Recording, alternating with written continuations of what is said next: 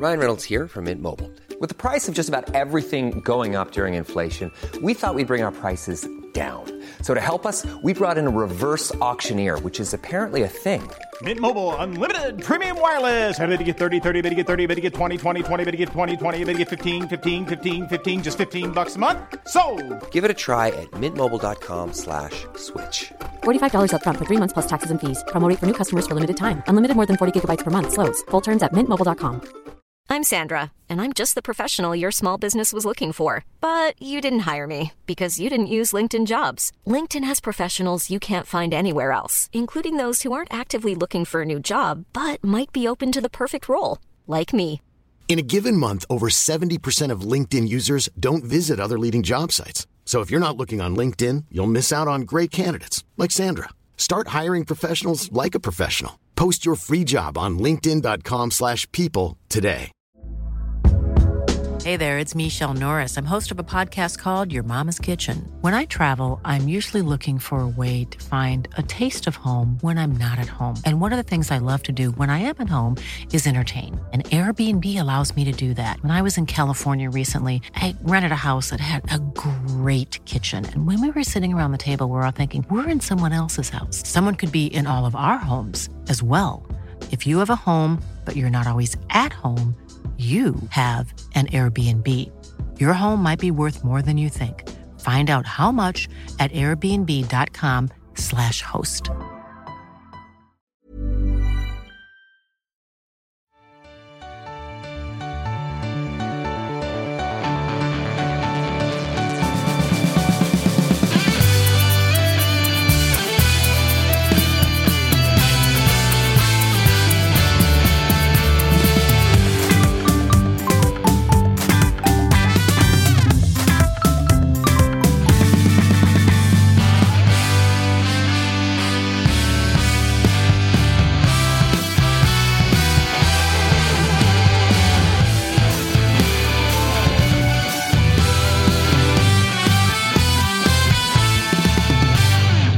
Var det dags igen. Det är ett nytt avsnitt av Toto-svenskan som ni lyssnar på och det är eh, stjärntätt får man väl ändå säga i det här avsnittet. Thomas Berntsen, Ola Toivonen. Jag sitter och är lite, lite skakad också, för det har nyss ramlat in fyra stycken nyfriserade herrar i studion och då är det inte den vanliga svanenfejden vi pratar om, utan det är andra typer av frisyrer som vi har jobbat spången. Ja, det har eh, tallats i ansiktet framförallt. Eh, får väl zooma in lite grann Ja, kanske på mig.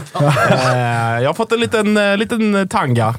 Ett litet eh, ditmålat eh, streck. Vi var uppe och gjorde... Eh, Mustaschkampen är ju i, i full gång här under hela november, så att vi var uppe och fick en liten remake eh, tillsammans med ATG. Eh, och det var olika förutsättningar och olika utfall för eh, mig, Kalle, Tapper och även Freddy Arnesson.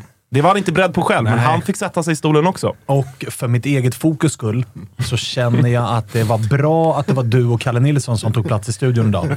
För Marcus Tapper och Freddy Arnesson klev in med mustascher och utstyrslar som var otroligt svåra att ta på allvar. Ja, Freddy ska också iväg på möte här nu. Ett väldigt Eh, viktigt möte. Och ser ut att vara hämtad ur en amerikansk 70-talsfilm där han spelar rollen som lastbilschaufför. Ja, har ju också på sig flanellskjorta idag, Ja. vilket liksom inte gör det hela bättre. Utan han ser, han ser uh, otrolig ut, Freddy. Eh, även Tapper, som har någon form av spikes Ja, ska, vi dra, ska vi dra ytterligare en filmreferens så, så är väl Tapper ganska nära filmen Baksmällan. Ser ut att ha vaknat en, Ja. stökig natt i Thailand. Ja, Och absolut. inte riktigt förstått vad som hände kvällen innan. Nej, men det var väldigt, eh, väldigt roligt i alla fall. Eh, och, och det är ju också för en god sak. Även om det var liksom, eh, mycket skratt och så då, så var det ju... Eh, får vi ställa upp på det eftersom vi eh, tillsammans med ATG uppmärksammar mustaschkampen här under november månad. Vi har ju en bössa dessutom. Det är sista dagarna här nu, så man kan ju gå in och stötta den och bidra med en liten slant till forskningen eh, kring prostatacancer. Så att, eh, det är för en bra sak, men vi har också haft väldigt roligt på vägen. Eh, men jag tror om vi har tur, att eh, de kikar in i studion här mot slutet av programmet. Så bara det är ju anledning nog att hänga kvar här under programmet. Du känns mest nöjd. Ja, alltså. det var ju inte så mycket att liksom laborera med. Nej, men den klär dig också. Tack bror. Det var, det var snällt Varsågod. sagt. Jag, det känns okej. Ja, bra. Kan, du- kan du bara säga lite snabbare? Si senor. Thoro. Eh, nog om mustascher. Vi kommer få anledning att återkomma. Eh, Musko. Ja, alltså det- Välkommen tillbaka. Tack. vilket Lika skakad som jag. Ja, vilket välkomnande. Ja, det, är det, det är den sjukaste mustaschen jag sett på länge. Eh, Vilken av dem? Nej, men, eh, ja, Freddys var helt otrolig. Alltså. Din, du klär ju ändå i din. Jag sa det ser ut som en kvartersteater. Du vet om man har någon gangsteruppsättning och vi målar på en liten mustasch. Jag kastas också tillbaka typ till 2007 när jag själv kunde få typ sådär mycket mustasch. eh, så, ja, men, eh, det, ja, det är ändå fint. Jag Ja. tycker också det klär dig. Tack så mycket. Tack. Eh, Josip Ladan har nyss hämtat andan. Låg på golvet och grät för ungefär tio minuter sedan när Ja. Freddy Arnesson klev in. Alltså, själv och min skäggväxt har ju varit föremål för diverse olika skratt genom åren. Men det här som Freddy Arnesson visar upp, eh, med betoning på visar upp, är bland det värsta jag sett. Ja, det är det. det ser ut som att han, om, om Agge ser ut som att ha varit direkt kastad från någon kvartersteater så ser Freddy ut som att han precis har tryckt liksom två tallrikar pannkakor på någon diner. och så ska han sätta sig och så ska han ratta 80 mil i en, liksom, en körning. Jag Alltså. hoppas och tror att han, att han kommer in så ska ni få se det som vi alla andra fick, fick se. Annars finns det bilder som kommer att kablas ut. Jag har många redo, Ja. om vi säger så. Eh, Men Tappers Spikes är också... Det är något annat. Alltså, å andra sidan, vi sa ju ganska direkt när vi, liksom, den initiala reaktionen hade lagt sig var ju liksom att du ser bara ut att ha haft en tuff helg. Ja. Alternativt varit gräsänkling lite, lite för länge. Eh, men eh, tittar man nära, alltså det, det är Limp Bizkit. De som tar den, den referensen, Blink 182 eller vad fan. Jo, men Tapper hade ju faktiskt kunnat kliva in sådär på det här kontoret i maj. Och reaktionerna hade inte varit... Alltså man hade ju frågat så här, oj vad har hänt? Men man hade inte blivit jätteförvånad. Nej, det är ju det. Han är bra på att liksom spåra ur lite grann. Ja, men han, det Ta ut ligger ju- svängarna. Ja, verkligen. Men det ligger ju i karaktären. Agge, Agge den här lilla verksamheten som bedrivs på, på övre, övre, övre läpp. Eh, det, får Den jag säga. tycker jag att nästan eh, Alltså- Spången ska fortsätta jobba. Jag tror att vårt out of context-konto kommer få många, många, många likes. Och eh, Agge även. är Agge, sjukt nog, också med den här outfiten, många skamlösa förslag. Från båda könen. De har Tyckte redan, du var eh, snygg på Allsvenskans stora pris. Fatta nu. Nu kommer det bara glida in i DM. De förslagen har redan börjat rulla in och där kan vi väl berätta att det sitter en ring runt fingret. Ja, så är det. Det finns... Så är det. Där Barn det, inblandade. Barn inblandat. Tack men nej tack, Tack är. tack Där vill jag men vara tydlig. nej tack. Ja, så är Men det. för, för, bara för liksom effektens skull, skicka dem. De skamlösa förslagen, så ska Alltså- vi läsa med glädje. För all, för all del försök, Ja, ja. men dörren är så att säga stängd. Kreativitet uppmuntras oavsett. Eh, hörni, vi har ett jävla eh, bra avsnitt framför oss. Jag var inne på det. Vi ska ringa till Ola Toivonen som är assisterande sportchef i Malmö FF för första året på den eh, positionen. Guld direkt. Inte gjort särskilt mycket väsen av sig, utan jobbat lite i det tysta. Inte Eh. varit ute i media särskilt mycket och liksom hållit lite low key profil och sådär. Jag, jag tror att han har väl gjort två, kanske tre eh, intervjuer på sin höjd eh, med rollen och då är det väl de här klassiska eh, liksom, frågorna. Vad, vad innebär din roll? Vad gör du i praktiken? Hur är det att gå bredvid Daniel Andersson och så vidare. Men eh, känner man Ola rätt och, och i den rollen han har, det var ju någon, jag tror när han fick rollen så var det också att han skulle ha ansvar för någon så offensiva fasta och sitta med på bänken och sådär. Eh, och det var väl lite i början, men sen så, så klev han upp på kontoret igen. Och, och den Ola man känner och har lärt känna i professionella sammanhang har nog inget emot att sitta där och vara stenhård i förhandlingar. Det tror jag han är ganska glad i. Men vi kan ju kolla sen när vi, när vi ringer. Ja, det ska, vi, eh, det ska vi verkligen göra. Och sen efter det ska vi ringa Thomas Berntsen. Väldigt Mm. spännande med tanke på att det väntas hända väldigt mycket i AIK. Ja, det blir, eh, det blir intressant och han är ju liksom ehm, inte så frispråkig kring liksom spelarnamn konkret och sådär, men han är ju väldigt ändå tydlig och transparent med hur mycket som ska göras. I somras var han väldigt tydlig med att jo, men vi ska in sex gubbar och det blev sex gubbar. Eh, och, och lite det har han ju hintat om i andra sammanhang redan nu. Att det ska göras en rejäl rensning. Det är 10-12 namn ut och det är 5-6 namn in. Eh, så att det kommer ju vara en hektisk vinter för honom. Så att det blir intressant att höra vad han, vad han tänker om det och, och givet det läge AIK har varit i och att man ändå har löst kontraktet och, och, och allt det där. Så att, eh, det blir eh, spännande. Och så ska vi såklart prata lite silly och den inleddes ju eh, igår för Halmstads del med eh, väldigt positiv nyhet. Om Ante G, som gnuggar på. Oj, oj. Alltså är han inte sexig också när han skickar ut den här bilden? ja, det var ju en jävla fin överraskning. Alltså, jag, man visste ju att han skulle skriva på, eller han har ju inte skrivit på riktigt än tror jag, men Eh, alltså han har ju det här rekordet han ska slå. Eh, han var ju väldigt tydlig i början av den här säsongen att han kritade på ett till år och han vill inte spela superettan. Är vi kvar i allsvenskan, då går jag för det. Och nu är man ju också lite sugen. Det finns ju ett annat rekord eh, säsongen efter det. Att han blir den som har... Lugn nu, lugn nu. Ja, men, men, vänta, att han, Ja. han blir den som har mest eh, elitmatcher utav alla någonsin. Alltså sk- uppskrivet. Oj. Nu är det ju bara i allsvenskan i superettan. Men nu är det utav alla någonsin. Det är nästa, näst, nästa säsong. Då är man ju laddad inför den. Eh, En sak i taget. Ja, ja, ja. Undra om det finns, vi ska försöka ringa Antigea vad det lider, eller någon klubbchef eller så i Halmstad, men det, undra om det finns en klausul där han kan göra en Marcus Berg. Alltså är ni med? Att när rekordet är slaget så, tack för mig boys, omgång 12, men I'm out. Inte omöjligt att det finns. Men jag tror, känner jag Ante G rätt så kommer han vilja, ja men jag följer med, lite som Jan Andersson, jag följer med båten om den sjunker hela vägen ner. Fast bara, 5000 Säg meter. Ante G. Det är ju vedertaget eh, namn. Okej, Ante G. Ja, ja. Det är konstigt. Jag, jag Det är jättekonstigt, Det är bara- det är det ja, han ja, kallas. okej. när, jag, när, jag, när vi fick infon igår och liksom från en, en eh, väldigt eh, pålitlig källa som liksom bara, vä- väldigt kort info. Ante G är klar. Och då var man så här, till och med jag blev glad. Och bara Ja, liksom men det blir man ju. Fan, det, är, det är klart att han ska fortsätta. Och, och liksom man, jag fick ju direkt flashbacks till den här kvalförlusten mot eh, Helsingborg. När han står liksom och det är död blick och det är så här, fan jag vet inte om jag pallar med det här längre. Och just nu är det tungt och jobbigt men bara så här, fan, han är ju inte, han är inte den som ger upp heller. Absolut. Och så nu när rekordet är inom räckhåll också så att då kommer det försvinna all världens väg. Tror du han gör en Phil och Fosu och bara drar korsbandet första matchen Nej, han, han tar hand om sitt, sin kropp på ett sätt som vi alla borde se upp till oavsett ålder kan jag tycka. Men hur många, hur många matcher är det för att slå rekordet? Oh, det kan jag Vi pratade på. ju med honom om det här tidigt Ja, det jag förra året och då konstaterade vi ju att jag tror Ska att det är kolla. Vår, alltså han behöver spela våren 2024. Han behöver inte spela hela säsongen. Nej, och när vi pratade det. med honom då så märkte vi att han har koll på det där. Han har koll på exakt hur många matcher till som behövs. Och att det också var någonting som triggade honom. Mm. För då pratade vi om så här, om du slutar efter den här säsongen, det kommer ju inte räcka. Utan Nej. du behöver lite Men då är det till. så, så pass nära, för det hade ju varit jobbigt om det var så här, han behöver 27 matcher till. Ja, för ja, då är ja. det så här, "Uff, då kan du inte gå sönder. eller så där. Alltså, då är det Nej, liksom, men då är det ju... Som du säger Svanen, jag Jag tror att det är var våren. våren. Mm, Det jag var tror han behöver som var 10 snack om. 10-11 matcher. eller. Rekord, Ja, det rekordet lösa. just nu ligger på 431. Jag vet inte hur många Ante har. Nej, det är väl inte långt heller. ifrån. Men. Ja, men säg att det är 420 eller något sånt. Nu tror jag de väntar i Malmö. Eh, Jajamensan, vi ska ringa till uh, Ola Toivonen alldeles nu. Vi sitter och diskuterar Antiges uh, eventuella rekord utan att ens ha kollat hur många matcher det är kvar. Jag kollar, jag kollar. Eh, slarvigt av oss. Vi, vi bommar tiderna med en minut. Jag hoppas att det ska vara lugnt. Ja, det vi får väl se. Ola Toivonen alltså som eh, assisterande sportchef. Undrar hur mycket liksom, förhandlingar det är i en sån roll? Det är och undrar hur del. mycket det bara är liksom... Jag tror, jag ska, jag kan, vi kan ju börja med att fråga, fråga Ola efter att du har introducerat honom. Det ska vi göra. Ola Toivonen, välkommen till eh, Toto-svenskan. Ja, men tack så mycket. Tack. Hur är läget? Ja, det är bra, tack. Det är bra. Själv? Det är eh, toppen. Har ni landat efter allt eh, guldfirande som har varit?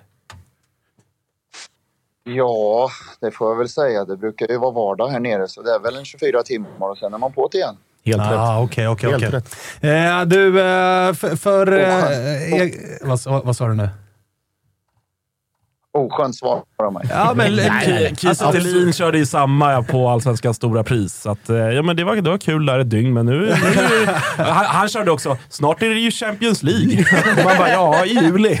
Det, Lugn nu Isak. helt rätt, Ola. Helt rätt, helt rätt. Eh, 50% oskönt, men 50% också helt rätt att ha den attityden. För det är den man måste ha när man är Malmö FF och det är vinnarkultur och eh, hit och dit. Men du, hur har det varit för dig det här året? Första året som det inte har varit eh, på planen, utan det har varit liksom assisterande sportchef på kontor och, och grejer. Nej, men det har faktiskt varit bra. Över förväntan måste jag säga. Ehm, som jag brukar förklara är väl det Daniel inte vill göra, gör jag. Ehm, ungefär så har väl min roll varit. Ehm, fokuserar väldigt mycket på U19. Försökte eh, få de eh, spelarna närmare A-laget. Ehm, Henrik har velat haft mig på plan ibland och eh, det viktigaste då har gått bakom Daniel och, och lära av han. Eh, allt från eh, hur han leder hela sin stab och eh, hur han jobbar nära Henrik eh, till att köpa spelare och eh, kontraktsförhandling. vad har varit mest liksom, som du har hajat till på att aha, okej, är det så här det funkar kring den här grejen? Eller är det någonting du liksom har Eh, som du kanske inte riktigt visste på förhand eller sådär som du har reagerat på i, i din nya roll? Ja, men det är väl jättemånga saker såklart, men eh, tiden, eh, framförallt Henrik och hans stab lägger ner eh, hur många timmar dagligen eh, på planering, analys, eh, matchscenarion eh, till Daniels jobb, hur, eh, hur många puckar man måste eh, hålla igång eh, dagligen. Vad, jag tänker på att det här med att gå från att vara spelare och vara en del av ett omklädningsrum och allt som det innebär att liksom, ha lagkompisar till att helt plötsligt bli någon form av chef över dem. Alltså har det varit, eh, har det, har det varit märkligt för dig att helt plötsligt behöva ja, men kanske ändra lite ton gentemot de som förra året var kompisar, medan numera så kommer de och kanske är Fan du Ola, jag vill ha lite högre lön här. Kan du fixa det eller? Alltså, du förstår vad jag menar? Ja, men det är bra. Då kan man ju bara skicka dem till Daniel. Liksom. Så det är ju en räddningsplanka man har. Eh, men har det varit men, konstigt? Jag tror faktiskt att... Ja, jo, det har det varit. Det har det varit. Eh, men samtidigt så tror jag att eh, Henriks roll har räddat mig väldigt mycket. Att, eh, han har velat haft mig på plan också, så man har liksom blivit någonting mitt emellan en slags assisterande sportchef och någon slags eh, tränare. Liksom. Under våren var det väldigt mycket att jag var på planen, men sen så hade Daniel lite ledigt och så hade vi lite spelare på väg in och då blev man någon form av eh, halvchef och sen så kom Daniel tillbaka och, och så vidare. Så, eh, men det är väl det, det största utmaningen som man kommer ställas för här i framtiden. Liksom att eh, ens gamla lagkamrater slash gamla kompisar liksom eh, kommer liksom... Man kommer att sitta i ett eh, tråkigt möte med dem så småningom. Jag tänker på, på det Ola, eller många med mig tror jag är också nyfikna på. Alltså så här, vi har ju lärt känna Daniel Andersson som sportchef och hans väldigt återhållsamma eh, sätt att uttrycka sig i media framförallt. Och sen är, är, du som har alltid varit liksom öppen och ärlig på planen och liksom haft den biten. Utifrån ett förhandlingsperspektiv måste ju vara en mardröm för en spelare att sitta i samma rum som er två samtidigt och liksom komma med krav. Det är väl bara att kasta dem i papperskorgen, kan man ju tycka. Ja, det är väl någonting jag jobbar på. Att inte vara så direkt och ärlig mot en spelare. Utan jag försöker väl... Jag är rätt dålig på det. Och, eh, jag brukar väl sällan linda in mina svar. Eh, men jag ser framsteg i alla fall hos mig själv. Och eh, det är väl bra. Hur tycker Daniel att du sköter dig då? Om du, om du ser, själv, om du ser personliga framsteg, vad säger Danne? Nej, men du är lite mer återhållsamt i nästa förhandling. ja. Uh, nej, men både och. Ibland kan han säga att det är bra att jag är väldigt direkt och ärlig och sen uh, något annat samtal så känner han väl att nah, du skulle nog ta det lite lugnt där. Hur är han att ha som chef annars? Känns ju hård för oss som är från, från utsidan liksom. Ja, han bjuder väl inte in så många på sitt, eh, i sitt personliga plan om man säger så. Men eh, jag kom nära Daniel under min första tid i Malmö och eh, sen höll vi kontakten i många år. Så det är en väldigt rolig person. Eh, det är kanske inte så många som tror, men han är väldigt rolig när han, eh, när han väl bjuder till. Så nej, men det är en bra chef. Jag är imponerad hur han, hur han har roddat det här under alla år. Liksom. Så det är otroligt lärorikt att gå bakom honom. Den här planen då, alltså att gå från att vara spelare till att bli assisterande sportchef. Var det liksom den planen som du hade efter karriären? Var det ditåt du ville och hur tidigt kom du in på att så här, det är mer åt det hållet snarare än kanske tränarhållet? Eh, ja, bra fråga, men eh, man har väl alltid haft rätt många bollar ute liksom när man kände att, eh, eller när man hade samtalet med Daniel om att man eh, skulle sluta. Då var ju inte tanken att börja tre månader senare som assisterande sportchef utan eh, det var ju att ta det lugnt och vara med familjen ett tag och sen kanske eventuellt ta något scoutingjobb åt åt de klubbarna man har jobbat för som man fortfarande har väldigt god kontakt med. Det var väl min första tanke. Liksom. Och jag reste rätt mycket i januari och, och början av februari och träffade gamla vänner och, och direktörer och så vidare. Så, men sen så ringde Daniel och så öppnade sig den här möjligheten och då var det eh, det var ett för bra erbjudande för att eh, tacka nej om man säger så. Ja, det förstår jag verkligen. Du, du fick ju vara med om ett eh, jävla ballt år också med, med så som det blev med Rydström och man får träff eh, ganska omgående. Inledningen av Allsvenskan är fantastisk. Sen kommer det ju en sommar som ju faktiskt är ganska rörig om man ser från ert perspektiv. Även om mycket säkert är planerat med Hugo Larsson och sådär. Men ACs eh, liksom, eh, tuffa sjukdom, eller vad man ska kalla det, som gör att man behöver ersätta honom. Och eh, skador på Tinnerholm och, och sådana här grejer som, som gör att man behöver göra mycket i eh, truppen. Hur mycket liksom, mandat eller så hade du under den här eh, sommaren? Liksom? Var det några värvningar som du kände att så här, det här är min gubbe? nej, nej, det ska jag inte påstå. Men eh, som du säger så var det faktiskt en otroligt rörig sommar. Visst, vi visste att Hugo kunde, eller skulle bli såld. Eh, men sen så kom det största avbräcket med att AC eh, blir skadad eller sjuk. Då. Eh, sen går vi in i en semester och helt plötsligt så Steffo Beckia blir borta i 12 veckor. Eh, något liknande. Sen eh, hade vi en fin av, eh, ersättare väldigt tidigt i, eh, i Otto och Lasse Berg. Eh, Otto blir skadad omgående när han kommer in i, i Malmö FF och eh, Lasse Berg och Sergio eh, klickade väl inte eh, hundraprocentigt på planen så som vi hade önskat utan eh, de sökte oftast samma ytor och eh, sen så blev det mycket, mycket bättre mot eh, slutet av säsongen ju mer de varandra. Så, men eh, vi förlorade onödigt många poäng eh, under sommaren. Eh, framförallt dubbelmatcherna mot, eller dubbelmötet med, med Mjällby. Då. Eh, men sen så kom Pontus eh, in mer och mer, blev mer matchtränad, eh, lärde känna sina lagkamrater. AC fick en väldigt stor roll när han väl kom tillbaka in i omklädningsrummet. Följde med på alla bortamatcher och var närvarande vid varje hemmamatch också. Det får man inte glömma. Och nej, sen räddade det upp sig till slut. Det får man eh, verkligen lov att säga. Men du, med tanke på den här eh, ganska intensiva och händelserika sommaren rent truppmässigt, med tanke på att det gjordes av med en del eh, pengar om man får eh, liksom gå på mediala uppgifter och, och eh, annat. Eh, med tanke på att det inte var något Europaspel det här året, där Malmö normalt sett brukar dra in ganska mycket pengar. Vad ska Malmö-supportrarna förvänta sig den här vintern? Kommer det bli lite lugnare i truppen eller kommer det fortsätta att hända mycket både in och ut? Uh, ja, bra fråga, men eh, just nu så är det väldigt lugnt. Uh, så nu är det mer vilka scenarion vi kan, uh, vi kan utsätta oss för.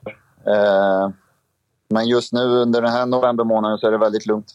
generellt tycker jag det kommer väl öka lite i, i december och sen accelerera i, i januari gissar jag på. men som jag alltid säger, även om när jag var spelare så är det alltid bra med, med lite nya spelare.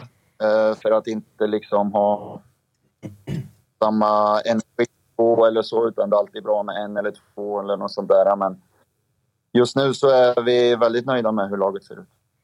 Eh, Daniel, eh, som vi pratade inne på, eller som vi pratade om innan, väldigt återhållsam. Du där i skuggorna någonstans och sen så är det Henke Rydström som säger rakt ut. jag tror det är ett, en halvtimme efter slutsignal. Jag behöver en anfallare och jag behöver en högerback. Hur, hur, är den, eh, liksom, hur ser det ut med det arbetet och, och, den listan? Och finns, det, finns det någonting i det Henke säger eller sköter ni allt det där internt precis som vanligt? Nej, men Henke gillar ju att prata och han är väldigt frispråkig av sig och, och, och så, så, så. Det får man väl ta med en, med en nypa salt. Eh, som jag sa så är det väldigt lugnt för tillfället och vi väntar väl mer på vilka vi eventuellt eh, kommer bli av med Eh, vilka vi kommer få ett för bra bud för att säga nej och så får vi arbeta utifrån det. Men som sagt, just nu är vi, är vi väldigt nöjda med hur det ser ut. Eh, jag, jag, undrar lite kring så här, jag förstår att, eh, att du ändå är under Danne så att säga så, men med tanke på, på ja, men hela din långa och fina spelarkarriär och, och de länder och ligor och, och liksom personliga kontakter du har knutit till dig under, under alla år. Är det liksom kanske nu eller på sikt, är det någonstans du kommer känna att fan, eh, hit borde vi rikta lite blickar eller lite fokus. Här finns det eh, liksom eh, fynd att hitta och så vidare. och så vidare. Liksom nya marknader eller nya, nya kontakter som du kommer försöka pusha lite för kring att plocka in till Malmö FF? Eh, jo, så är det. Man försöker dra i alla trådar man kan. Eh, sen så är vi ju på i den eh, näringskedjan med att eh, det är Sverige. Eh, det kostar rätt mycket att ha bra spelare i det här landet. Eh, och eh, ju bättre de är, ju mer pengar ska de ha. Och eh, om man går upp vissa hyllor så helt plötsligt fightas man med rätt bra europeiska klubbar där de kan betala väldigt bra löner. En eh, spelare som du kanske hintar lite om och som jag såklart måste fråga om. Du var inne på att så här, vi kanske först och främst måste se vilka spelare som eh, lämnar. Det är ju såklart Sebastian Nanasi som ju har gjort en jävla säsong, som också är eh, ung och eh, han har väl hintat lite själv också om att ja, kanske lockar spel ute i Europa eh, lite för eh, mycket. Liksom, vad, vad, blir det svårt att behålla en sån spelare? Eh, ja, det blir det nog. Det skulle jag tippa på. Han har gjort en fantastisk säsong och var väldigt bra nu senast i, i u matchen också. Så hans chanser att eh, få en bra klubb efter sig har nog ja, inte förstärkts, som man säger. Eh, sen som sagt så är det alltid upp till styrelsen vad de tycker är bra och inte bra nog. Eh, så vi får se. Hur skulle du säga att liksom, eh, truppstorleken är annars? För att nu var det ju ett år utan spel i Europa. Det var bara en front och allsvenskan och sådär. Nu kommer ju Malmö eh, kvala till Champions League och vi fick ju se Häcken. Eh, liksom, det, det, kvalar man till Champions League nu för tiden så är det ganska stor sannolikhet att man landar i någon av de europeiska grupperna. Så att eh, liksom, chans, stora chanser finns att Malmö kommer spela väldigt många matcher nästa år. Är det det som kanske kommer vara huvudprio, att bredda truppen snarare än spetsa den, eller hur känner man där? Uh, jag vet inte om vi behöver bredda speciellt mycket. Antal spelare ligger vi nog rätt, uh, rätt bra till om jag känner att jag gör en överblick från höften. Liksom. Uh, som jag säger alla andra år när jag var spelare också, om vi ska vinna SM-guld och spela på två fronter, då gäller det att nummer 13 till 16 presterar i, i Sverige och verkligen vinner matcher åt oss också. Eh, det är nyckeln. Gå runt på spelare. Eh, och att eh, som sagt om eh, nummer 13 till, till 16 är verkligen eh, väldigt bra när vi, när vi spelar i Allsvenskan också. Vad eh, gäller nya spelare då? Eh, du ska såklart inte gå in på namn och så, men, men eh, vad letar man efter för eh, egenskaper när man letar nya spelare? Förutom att liksom, eh, det ska vara en bra jävla fotbollsspelare, men vad tittar du på utöver det eh, för att liksom, det ska passa in i eh, Malmö FF-pusslet? Ja, allting är ju väldigt anpassat såklart till position. Eh, vad är det Henrik söker eh, och så vidare. Eh, jag gillar ju väldigt kompetenta och intelligenta fotbollsspelare. Jag är väldigt svag för, för spelare som tänker fotboll. Eh, men eh, det får man inte stirra sig för blint på för helt plötsligt så vill Henrik ha en robust kille som vinner mycket dueller till exempel och då får man leta efter det. Eh, Men jag själv är väldigt svag för Det låter, intelligenta fotbollsspelare. det låter som att eh, Henrik Rydström är väldigt involverad i eh, processen att eh, värva nya spelare. Tolkar jag det rätt då? Oh ja. Oh ja. Jag tycker vi har eh, väldigt bra samtal, eh, Daniel, Henrik och jag, när vi, när vi sitter och, och funderar vad vi, vad vi vill ha. Nej, men absolut. Väldigt bra samarbete. Härligt. Du, det blir spännande att följa er här under vintern. Josip, har du något mer? Nej, jag tänkte bara, Ola vet säkert vad jag menar, men det var en fråga från Marcus Tapper egentligen. Han bad oss ställa den till Asså. Ola i, tidigare. Han, eh, det var en gammal intervju när vi gjorde vår research här Ola, så vi det var med Toulouse gamle tränare, minns du Kahn? Är det Pascal Dupraz eller? Kan vara. Han sa nämligen, och nu berättar jag för kontext för lyssnarna, han sa att Ola Toivonen är inte bara den värsta fotbollsspelaren jag har haft i mitt liv, utan också den värsta människan. Va? Ja. Är det, det låter, låter inte som Känner, en... du, känner du igen det här Ola? Och vad tänker du tillbaka till när du minns den här tiden i Frankrike? Ja, det låter ju rätt rimligt faktiskt. Han får inga julkort den här tränaren va? nej, nej, vi hade väl... eh, Det var ingen bra relation om jag säger så. Eh, eh, och där är väl jag också lite eh, för dum och ärlig för mitt eget bästa. Eh, jag har väldigt svårt att eh, återigen linda in mina svar och eh, under min karriär så var jag också brutalt ärlig mot vilka tränare vad jag kände och tyckte om vissa saker. Vad, vad gör han idag? Vet du det? Oklart.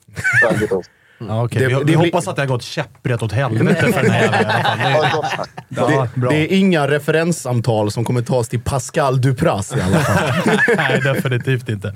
Du, eh, Ola, tack som fan för att vi fick ringa. Eh, gnugga på, kör hårt.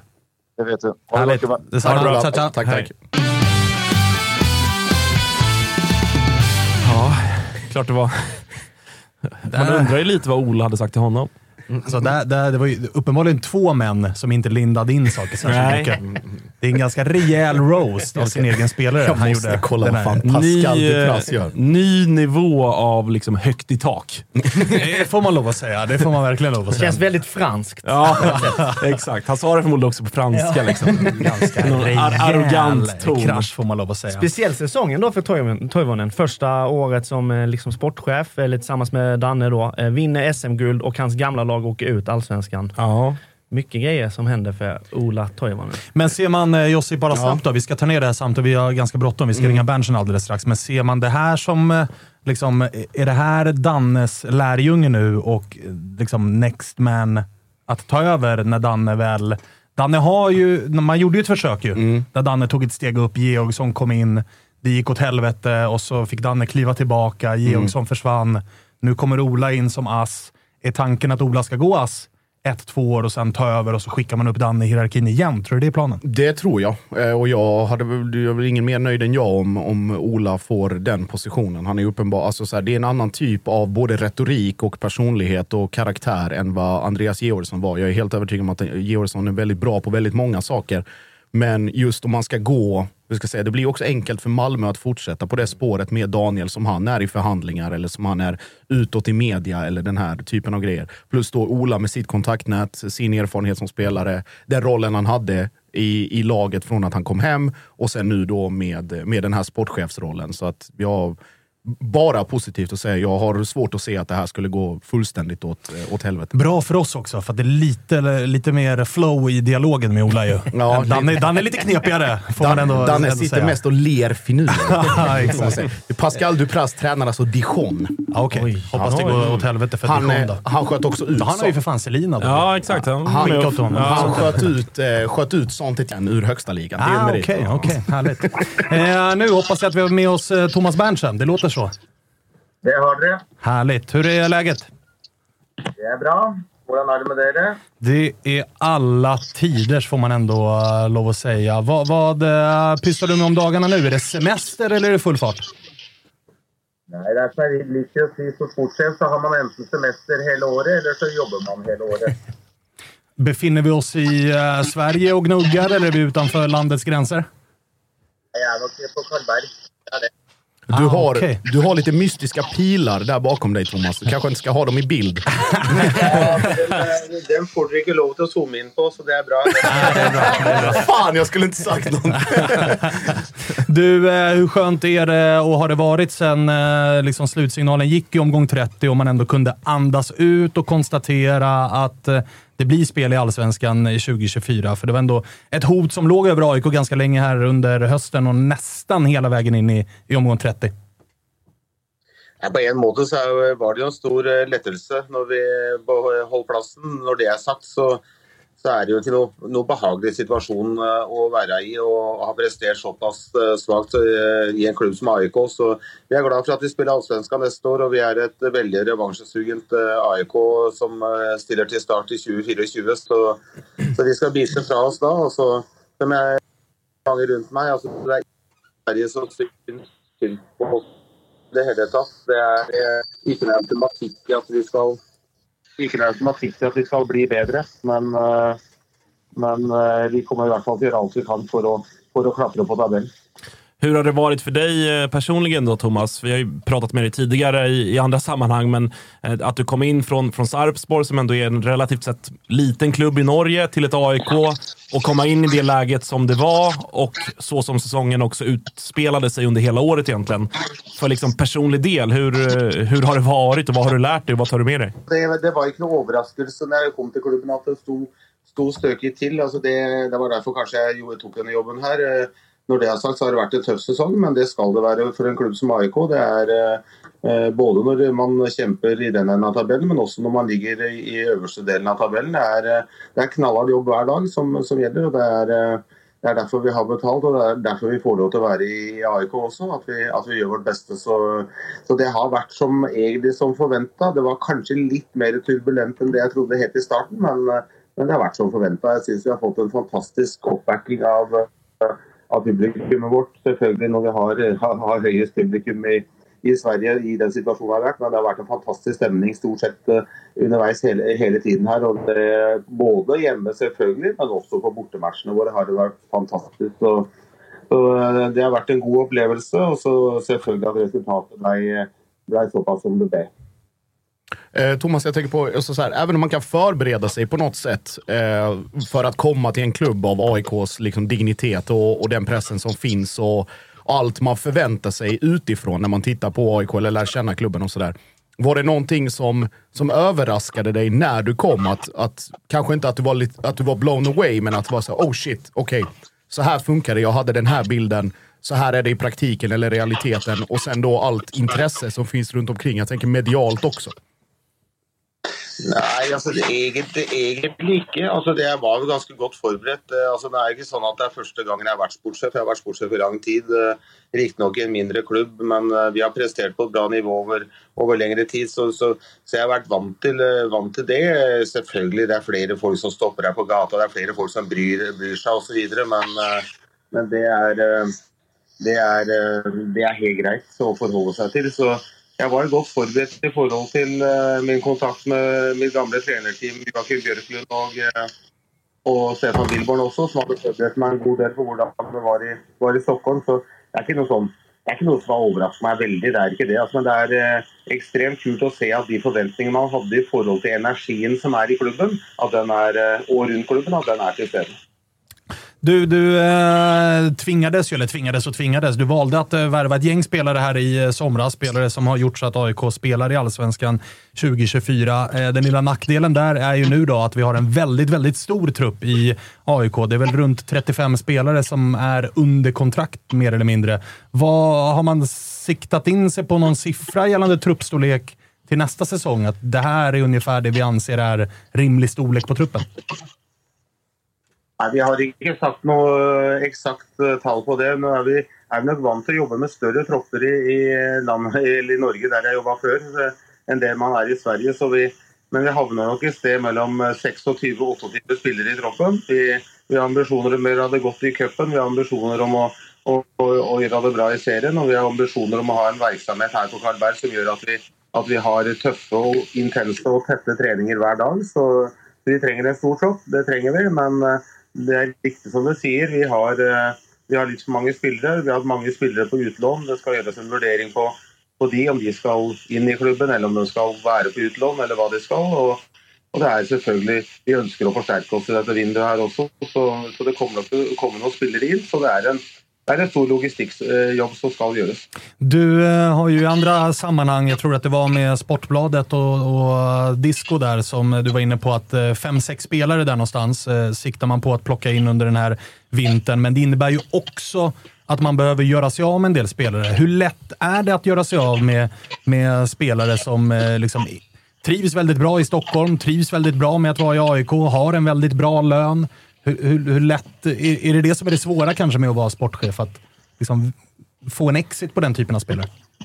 Ja, först och främst vill jag nämna det med fem, sex spelare. Så om vi säger att vi kunde tänkt oss att behålla Bergstant och Benjamin här och vi eh, som, de regnes jo som en av de, de fem, sex spillerne eventuelt. Så, så det, ja, det kommer inn noen spillere, men eh, som du er inne på, det er ikke, det er ikke den hyggeligste delen av sportssjefsjobben det, å, å fortelle spillere at de ikke er med i planen her lenger. og men eh, erfaringen tilsier at det er bare å si ting som det er. At det er eh, å være ærlig. Altså si at eh, planene inkluderer ikke den og den, den spilleren. Og, og, og holde, en, holde, en, fair og åpen dialog om det. Men selvfølgelig, vi respekterer alle kontraktene vi har inngått. Så, så vi er nødt til å finne eventuelt nye arbeidsplasser. Og eh, AIK er en fin klubb å være i. Det er en fin by å, å bo i Stockholm. Så det er ikke det er ikke bare bare å sende spillere hit og dit ut fra AIK. Det er ikke det. Men de fleste spillerne vi har her, er såpass ambisiøse sportslig så at de ikke ønsker å sitte eventuelt ute av troppen her i AIK. De vil heller spille andre steder. Så, så jeg tror nok det er et arbeid som, eh, som kommer til å ta litt tid, men det kommer til å løse seg etter hvert. Vad, eh, sommarfönstret blev ju speciellt utifrån att eh, AIK låg längre ner i tabellen än vad man liksom hoppades och hade planerat för kanske. Eh, det kanske ställde krav på att man fick plocka in andra typer av spelare, andra typer av profiler. Det behövdes akut folk som kunde gå in och prestera från start. Hur liksom, givet det läget och givet hur truppen är i stort, hur liksom tänker du kring strukturer och kring profiler vad gäller värvningar till eh, vinterfönstret? Da er vi så heldige at vi har et veldig bra fungerende akademi. Vi har mye gode unge spillere som har vært ute på lån. Vi har spillere som har blitt tatt opp i A-troppen. Vi har spillere som har hatt en flott utvikling eh, underveis her. Taha Jari som har hatt en fantastisk høst her. Som, så, så, altså, vi har unge spillere i, i klubb og i tropp. og det kommer, De signeringene som blir signert utenfra, er spillere som styrker treningshverdagen vår og styrker, styrker kjernetroppen vår. Dvs. Si de 14-15 at vi går inn og er eh, blant de 14-15 eh, spillerne våre som, som skal konkurrere om, direkte om plass på laget til enhver tid. Så, så vi, eh, vi kommer nok til å, å, å, å prøve å få til å signere spillere som er av det kaliberet som som vi gjorde i sommer. Du, eh, hur går eh, Vi hade med oss Ola Toivonen här tidigare som är assisterande sportchef i eh, Malmö. Jag ställde samma fråga till honom gällande hur stor inblandning tränaren har på ett eh, transferfönster. Och det är väl bara att ställa den till dig också. Att eh, Henning Bergs eh, liksom, önskemål och dialog, hur mycket är han inblandad i liksom, scouting av nya spelare och vilka spelartyper han vill ha och liksom, vilket spelsätt AIK ska spela nästa år? För att där var ju, det var en ganska tydlig dialog från AIK i höstas att nu spelar vi bara för att samla in tillräckligt med poäng för att överleva den här hösten. Kan vi förvänta oss liksom annan spel, eller lite annorlunda spelsätt, men också lite annan struktur på startelva och så? Eller hur går dialogen där med Henning? Nej, altså Selvfølgelig er dia- eh, dialogen tett med Henning eh, angående spillerrekruteringer.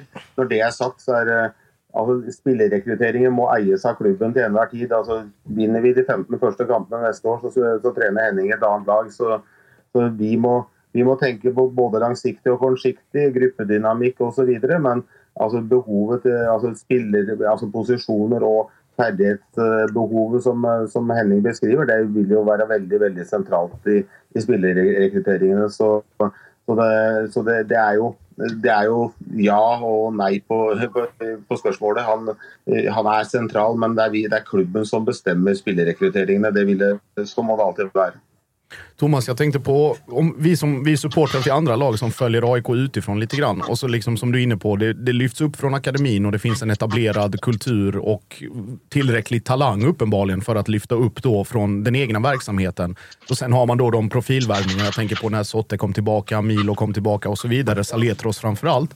Men nu med Fredrik Visur Hansens intåg och att man mellan raderna har börjat skönja att det kanske finns någon tanke på att eh, gå tillbaka till Afrikaspåret eller att, att börja titta i Västafrika eller i, i andra delar av, av den kontinenten. Hur, hur blir den, den balansen? För att, som du är inne på, alltså du, Henning ska säga sitt, du ska säga ditt, styrelsen, eh, Fredrik Söderberg, alla har sitt att säga till om. Men att bygga den truppen utifrån de parametrarna, att man både letar väldigt specifikt men också brett.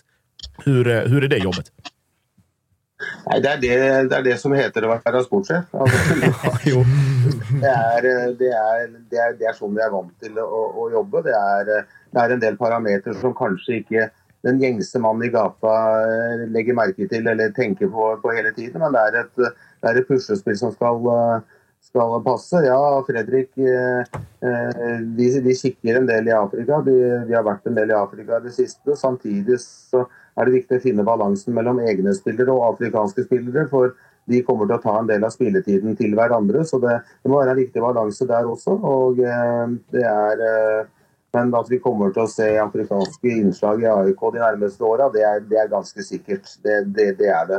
Så, så, vi er nødt til å ta hensyn til eget akademi og våre egne lokale spillere, men også forsyne oss av det store markedet som er afrikanske spillere, som er i utgangspunktet helt fantastisk. Så så det blir, eh, så det blir, eh, blir, eh, blir litt sammensatt, akkurat det greiene der. Det blir det. Så hadde du et så langt spørsmål, så jeg har glemt deler av spørsmålet. Det är lugnt. Det, Det det, brukar, det brukar vi göra när Josip ställer frågor. Jag kommer ställa lite konkretare frågor här. Då. Det, det, I senaste dagarna här har det kommit tidningsrapporter om Eh, dels Samuel Brolin, vars kontrakt är på väg ut, där Kalmar nämns som eh, potentiell adress och sådär. Dels Sotirios Papagiannopoulos, där det senaste i media är att han kommer att förlänga sitt kontrakt.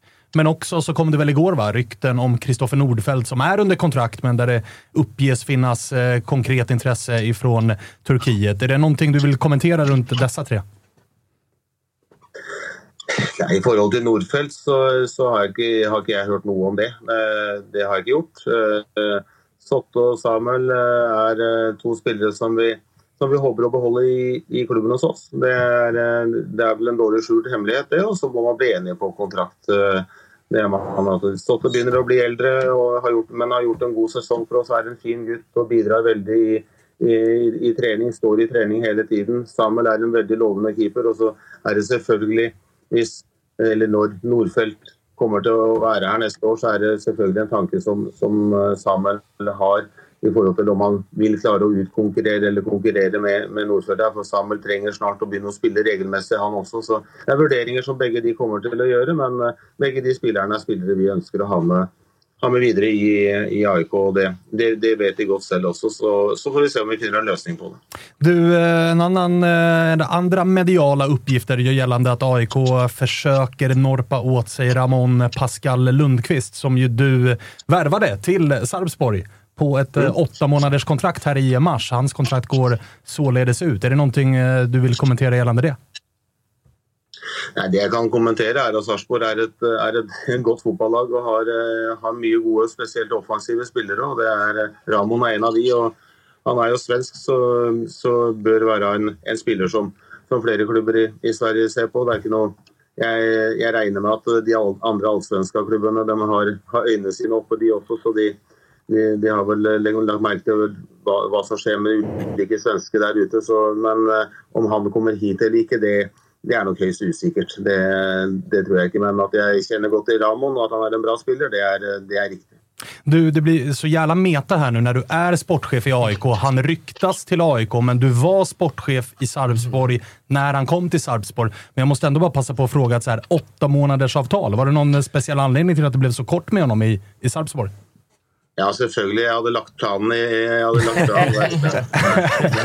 Nei, altså, men det, altså, Sarpsborg Jeg skal ikke sitte her og prate veldig mye om det, men altså, Sarpsborg er en god klubb å komme og få re- restarta karrieren sin. Ja, Det har vi gjort med mange spillere gjennom de siste årene.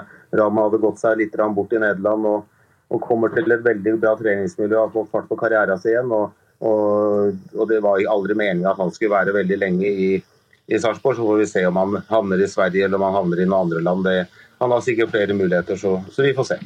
Hur ser eh, annars intresset? Eh, vi nämnde några spelare, men, men det har ju varit en tuff säsong, men det har ändå funnits liksom, vissa som individuellt eh, eh, ja, men imponerat. Rui Modesto var en som han gör sin första säsong och, och står ändå poängmässigt på en, för en eh, liksom bra insats. Du har fått prata väldigt mycket om, om Jona Kusiasare som vi fortfarande inte riktigt har fått se än. Men hur skulle du liksom bedöma eller säga att intresset för för AIK-spelare, alltså vad gäller att sälja i, i ditt fall, då, eh, ser ut för, för eh, spelare i truppen? Finns det liksom konkret intresse kring några spelare i AIK just nu? Vi har ingen, ingen bud på någon av spelarna våra nu. Det, det har vi inte. Och, eh, men det är intresse runt det. Vi hoppas att hålla, behålla de spelarna vi, vi har lust att behålla här i, här i klubben. Och, och satsa, vi har lust att, att slå tillbaka väldigt i 2024. Men eh, vi är, samtidigt så är vi också en klubb som eh, i, i, i tid til en annen er nødt til å selge spillere for å opprettholde satsingen. Så, så kommer det gode nok bud på, eh, på spillerne våre, så vil vi sikkert gjøre et salg eller to. Men, eh, men eh, først og fremst er vi ute etter å, å styrke troppen og ha et sterkest mulig lag neste år. En eh, sista fråga då. När hoppas man ha det klart kring Selina och Tideman Hansen gällande huruvida de stannar i AIK eller om de återvänder till klubbarna de är utlånade ifrån? Eh, det får vi eh, håpe at det er klart før eh, julenissen kommer på julaften. Det, får vi, det, det er det tomten kanskje her det, det gjør vel. Men nei, altså vi, vi, vi, vi jobber med det i disse dager, og så får vi se om det, om det lar seg gjøre eller ikke. Det er, det är signaler från oss som är positiva och det er signaler från spelarna som är positiva. Så vi, vi håller på att det löser sig. Härligt Thomas. Du, tack för att vi fick ringa och fortsätt jobba hårt. I like måte, fortsätt att stå på. Vi. Ha det vi hörs. Ha det bra. Hej, hej. Hej, hej.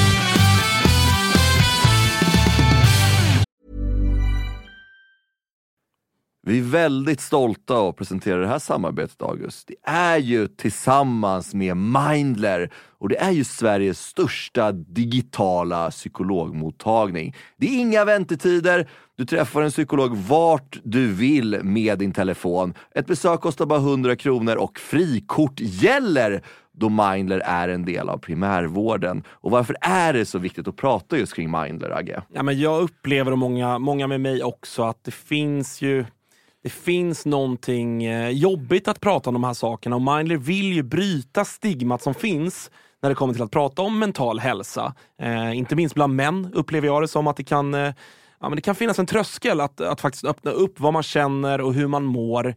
Och därför tycker jag att det är väldigt glädjande att på senare tid så är det ju många idrottsmän och kvinnor, några i allsvenskan, som har öppnat upp och pratat om eh, sin psykiska hälsa på ett väldigt fint sätt, vilket jag tror eh, man kan vara med och bidra till att bryta det här stigmat. Verkligen, och du hade ju en liten intressant gäst i eran podd för några veckor sedan. Det var AIKs psykolog med. Lyfta ja, någonting exakt. kring det här. Ja, men det var intressant. Eh, Jon Hasselqvist heter han och eh, det var ett eh, väldigt intressant samtal där vi, där vi kom in på hur mycket det mentala spelar in i form av prestation, men också hur viktigt det är att man som människa ska må bra för att prestera. Och Det går ju att applicera såklart på fotbollsspelare, men också på sådana som du och jag, alltså vanliga människor i sin vardag. Att det är, eh, det är viktigt att lyfta upp det här till ytan och att eh, hantera det. Verkligen, och känner ni att ni vill ha någon att prata med så finns ju Mindler där för er. Och det som är så himla bra är att du väljer själv vilken psykolog du vill prata med och du kan byta om du känner att ni inte riktigt klickar. Och Mindler finns ju för alla som är plus 18 år. Så gå in på mindler.se och läs lite mer och boka din tid hos en psykolog redan nu om ni känner att ni behöver liksom hjälp kring det här ämnet. Stort tack till Mindler. Vi är glada att Tuttosvenskan görs med våra vänner på HelloFresh. Och många där ute, inklusive oss, börjar kika på att använda mer växtbaserade och hållbara ingredienser när det kommer till just matlagning. Och nu har våra vänner på HelloFresh via sitt nya samarbete med Oatly nöjet att presentera massa nya rätter på veckomenyn med just Oatlys havrebaserade i-mat. Och varför i-mat, Dage? Ja, men det är väl kanske en fråga man ställer sig, men det är ju så att det är en ingrediens med 61 procent mindre eh, CO2-utsläpp och 83 procent mindre mättat fett än traditionell grädde. Så det är ett väldigt bra substitut. Ja, men och denna vecka så har vi kollat på HelloFresh hemsida och eh, botaniserat lite kring recepten som innehåller just i-mat. Och min tydliga, tydliga favorit är den soltorkad tomat rigatonin som ju har då lite soltorkade tomater, det är körsbärstomater, det är rucola, zucchini, riven ost. Ja, men ni hör, en väldig massa smaskiga grejer som blir en krämig pasta. Just att använda rigatonin, Freddy, som jag vet att du gillar också, som just suger upp all den här såsen. Mm, den är en favorit hos mig. Verkligen, och jag gick faktiskt händelserna i förväg och testade redan förra veckan deras medelhavsinspirerade räkgryta med just i-matsåsen och sen lite, lite, lite fint långkornigt ris. Eh, och Agge, vi har ju som vanligt en kanonkod också med våra vänner på HelloFresh. Den, den, den, jag hoppas jag folk kan nu. Ja, det är ju Fresh Tutto. Du får upp till 1359 kronor i rabatt på dina fem första kassar om du inte har prövat HelloFresh ännu. Plus fri frakt på den första matkassen. Och det som är så bra, har du inte använt HelloFresh på över 12 månader så gäller koden även dig. Så gå in på hellofresh.se och lägg en beställning på en riktigt fin matkasse redan nu. Testa HelloFresh, testa Oatlys i-mat. Vi säger stort tack HelloFresh. Vi är sponsrade av eh, MQ, August. Eh, Mm. Det har varit, eh, vi har gått nu hela säsongerna. Först vinter och sen så förvår när man ska ha overshirts på sig. Man kanske vill ha en liten fleece. Och nu äntligen är försommaren här. Och då kommer också Dobbers nya sommarkollektion som de kallar för Sunset Horizon Club. Den här spången är inspirerad av surfen. Just det. Det, det, det är väldigt... så här, Om, Vad har du för relation till surfen? Ja, men stor relation. Varit i Brisbane eh, ser. och eh, där är mycket windsurfing. Sen så ner till Byron Bay där, där jag testade på vågsurfing.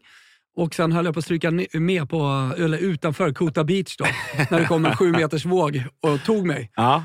En minut och 30 sekunder senare så hittade jag upp till någon slags yta, skrapsår överallt.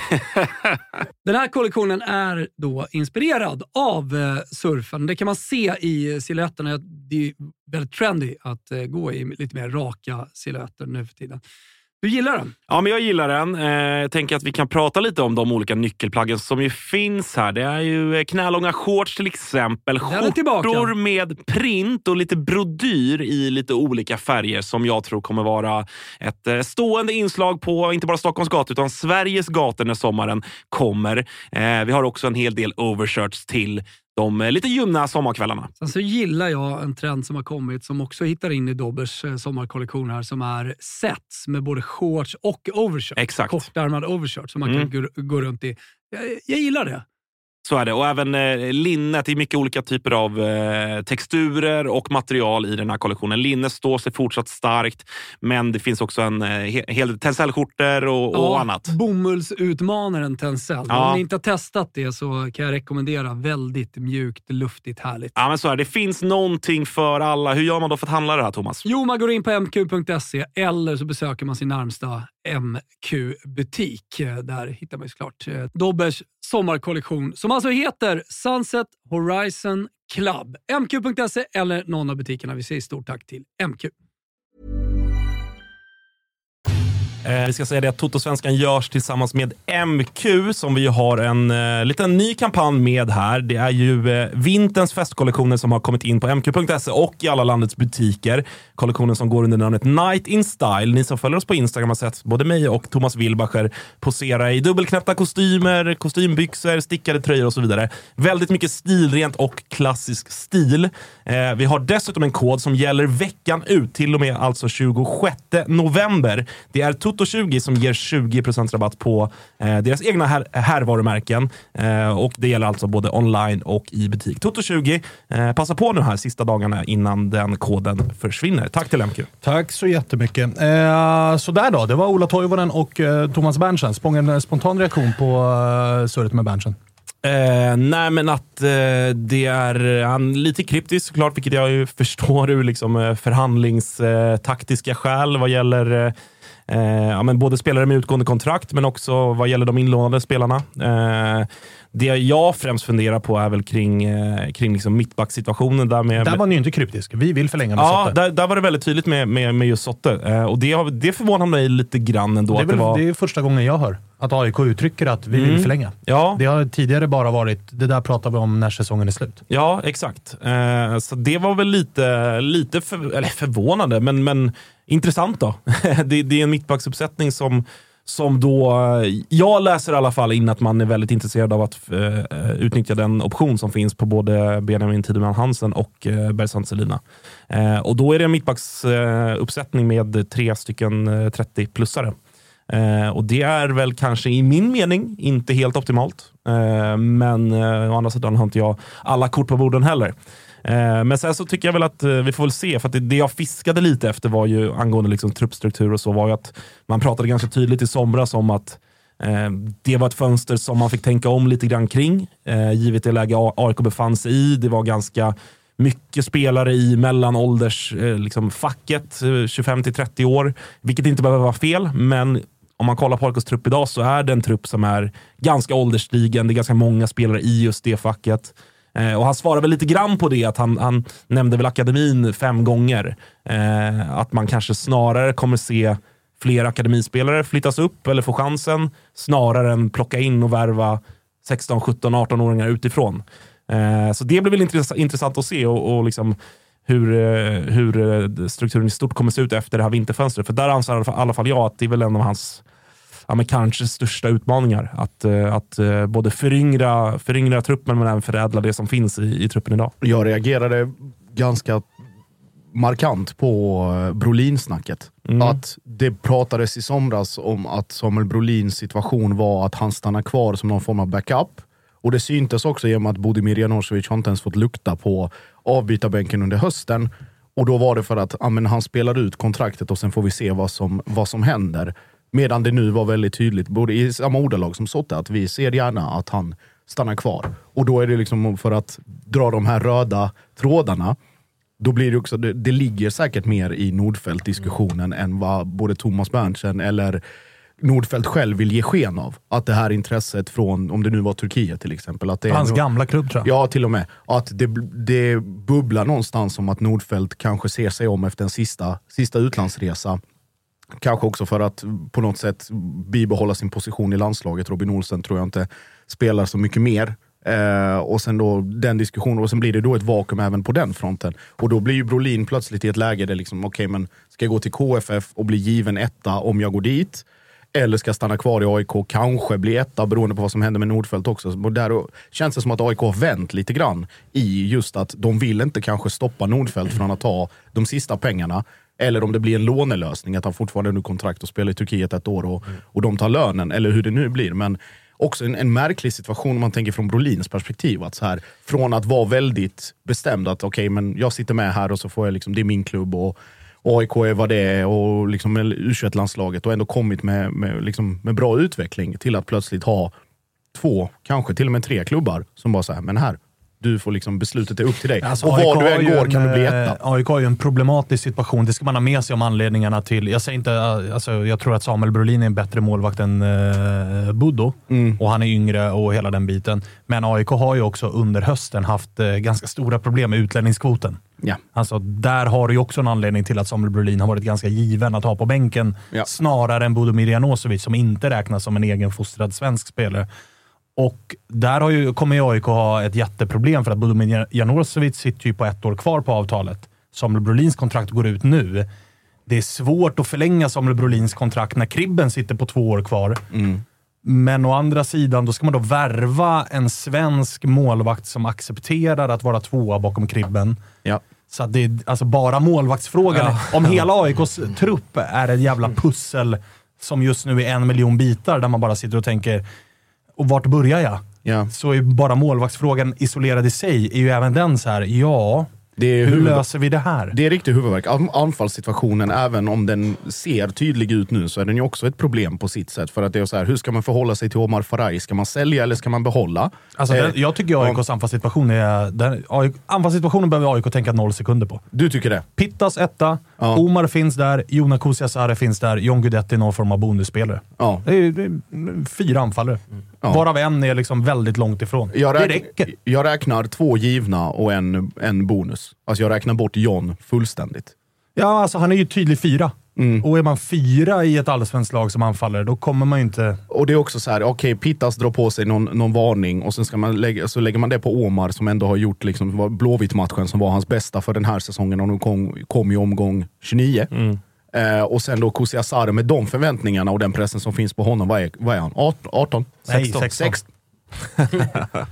no, alltså, inga, inga mer tillägg. Nej, nej jag, jag, jag hör vad du säger, men, men jag, jag, alltså, jag tycker den är lite mer komplex än vad du tycker då kanske Svanen. Och det är väl utifrån, framförallt utifrån hur man, och det, och det, det förstår jag att folk tycker olika kring, men jag tycker den är svår just utifrån, eller den är enkel utifrån att det är en väldigt, väldigt tydlig etta, som dessutom är väldigt, väldigt bra i Pittas. Eh, men sen tycker jag ju att det är svårt, för att i, i, i liksom dagens läge så är ju rimligen Omar en väldigt tydlig tvåa. Eh, och Omar är ju svårt, för att dels har vi investerat ändå en del pengar i honom. Alltså en del förtroende. Han har en bra ålder utifrån både liksom prestation här och nu, men också i truppvärde och så vidare. Eh, sen är ju frågan hur mycket man tror på Omar Faraj. Det har varit en väldigt tuff första säsong för honom. Eh, jag räknar inte ut honom helt, men jag ser det som liksom om, om han är på den här nivån under våren och vi säger att Pittas eh, missar tre matcher, nej, då känner ju jag mig inte heller 100% liksom säker kring Omar Faraj.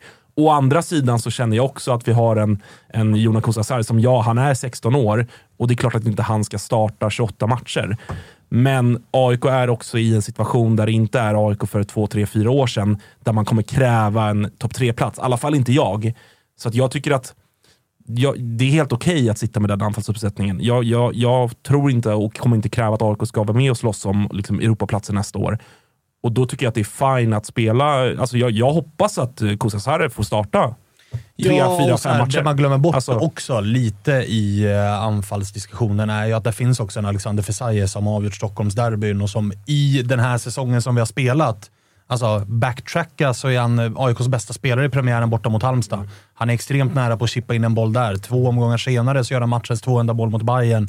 Alltså det finns ju spelare, och så AIK är inte på en plats, varken ekonomiskt eller där vi ska utmana om ett guld, där man behöver liksom tre anfallare är liksom allsvensk högklassig. Nej. Medan Malmö vinner guld med Isak Kiese Vad hade hänt om Isak Kiese gick sönder tio matcher? Ja, då finns det ju typ ingen som är anfallare i det där laget. Mm. Förrän Oliver Berg värvades så kan spela lite anfallare, men under våren var det ju väldigt mycket Isak Kiese Så att AIKs anfallsuppsättning tycker kommer- jag är så här, den är tillräcklig. Ja, sen kom en målsvacka på 15 timmar och då hade vi väl tur att det fanns Vecchia, Tahal, Sebastian Nanas. Ja, alltså, ja, ja, spred exakt. ut det på Ja, det sättet. exakt. Vad jag menar liksom med den diskussionen kring, kring liksom Pittas, att man blir, även om man har fyra namn, så är det fortfarande bara, liksom, man blir ganska hårt belastade på bara en och det blir att Pitta ska göra allting. Och till skill- om man ska jämföra då med Malmö, vem ska, var ska du sprida ut resten? Ja, det är där, och det är där jag tycker Det är att AIK... där krutet bör Ja, läggas. Där, AIK Alltså, behöver ju lägga krut på offensiva yttrar. Ja, offensiva, absolut. alltså,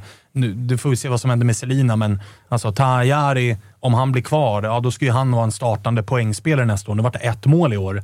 Han behöver ju växla upp sin poängproduktion. Ja. Spelare som Dino Besirovic behöver också växla upp sin poängproduktion.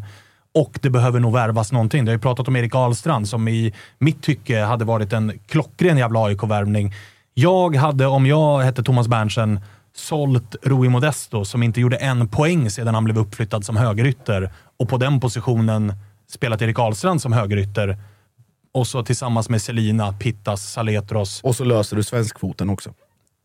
Ja, men exakt. Eller Alltså, då blir du av med en Ja. utländsk spelare, du får in en svensk spelare. Alltså, så hade jag laborerat snarare, för att Pittas har också visat sig vara en spelare som historiskt, men också under den här hösten, han tränar fem dagar i veckan. Han spelar 0 till 19, han är inte utbytt en jävla gång i AIK-tröjan. Alltså, han är någon form av garanti. Sen peppar, peppar, ta i trä.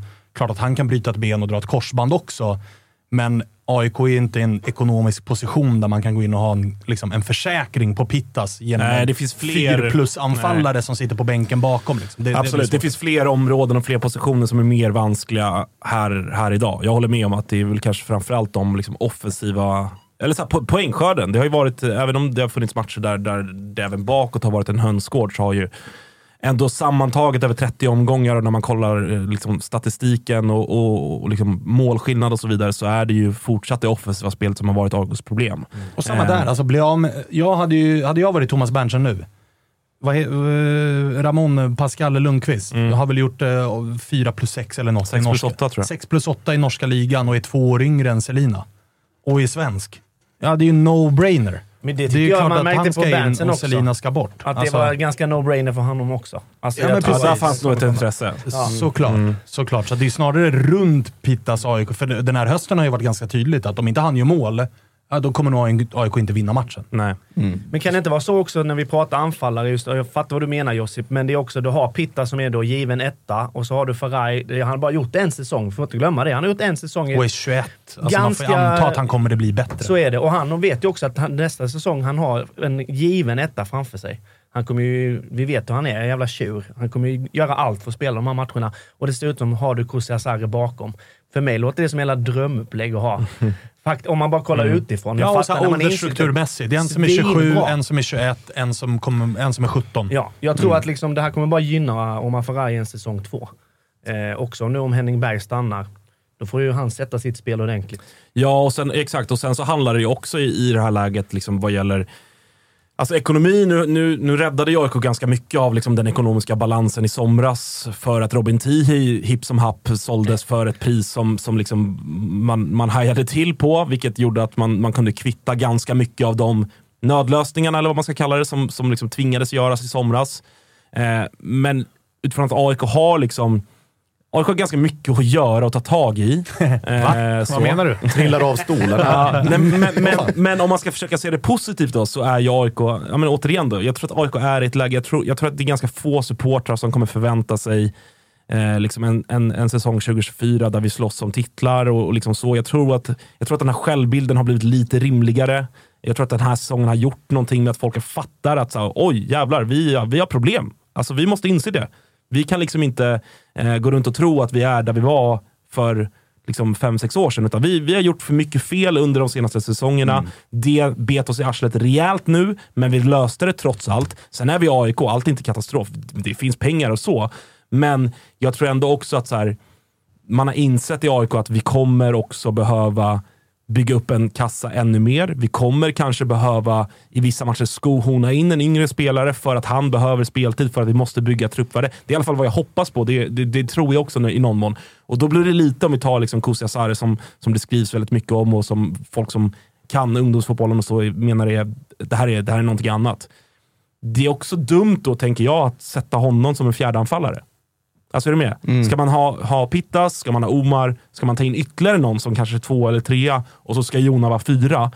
Hur många minuter kommer det vara? Det kommer, han kommer ju få 40 minuter totalt på hela året. Och det känns också liksom dumt utifrån det läge som AIK befinner sig i. Att det borde ändå kunna finnas tålamod att eh, liksom ha- harva runt i någon form av övre mitt. Sen så kommer vi alltså när jag pratar krav och sånt, det är inte Mitt, så... mitt. Ja, men, ja, men så här, jag, jag kommer ju såklart inte tycka att det är okej att sitta här och vara, nej men det är lugnt om vi ligger 11-12. Det är inte det jag menar. Men jag förväntar mig inte att AIK ska vara topp 4-lag nästa år. Och då tycker jag att det är eh, fine att liksom vissa yngre spelare som kanske inte är riktigt där än, de får ett par minuter mer än vad de egentligen har förtjänat och så vidare för att bygga truppvärdet. Och där är, där är två intressanta aspekter. Ett är ju då det som du nämner, alltså den interna självbilden, eller liksom den här att det har fått sig en törn. Vi satt ju alla och garvade. Inte bara en törn. En törn. Okej, Alltså, en reality en check. Lavett. rejäl uppercut Riktig har AIK fått den här Riktig säsongen. lavett.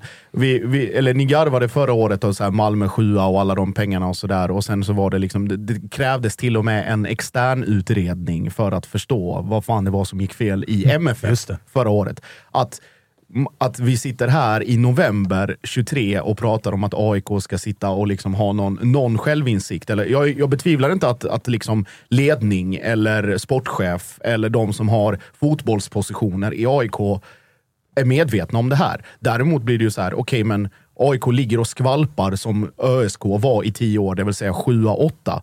Var kommer kritiken hamna om det kommer någon kritik? Blir det liksom den diskussionen där? Och då blir det ju så här, eller som vi pratade, vi pratade med en kompis liksom så här, om eh, allt som var liksom post-Manuel och Brännan och all shitshow som var under våren och sommaren.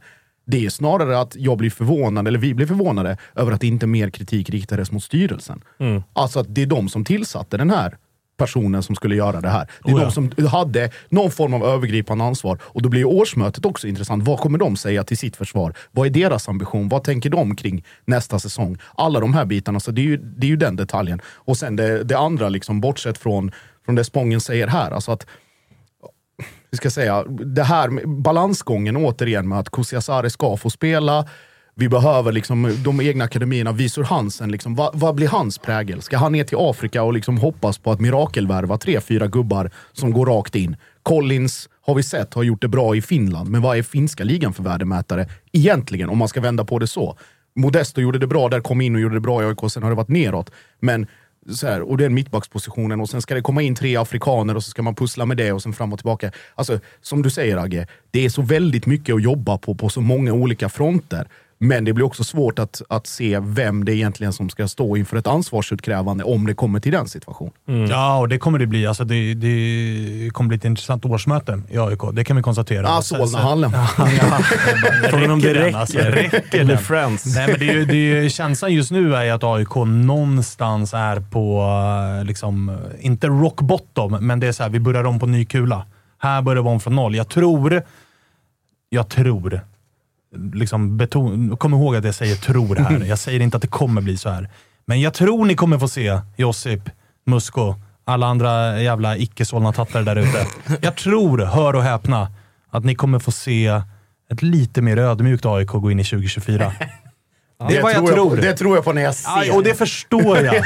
Men jag tror att den här smällen det här året är, liksom, den är så pass hård att jag tror inte att AIK är... Jag, kom, jag kommer inte kunna göra det i alla fall. Bara borsta av med det, in med tre nyförvärv som är lite spetsiga och så kommer man stå där och bara kom och ta oss då. Fan vad, fan vad sjukt att gå in i en allsvensk säsong när man inte får höra nästa år, då jävlar. Ja, den finns kvar. Den.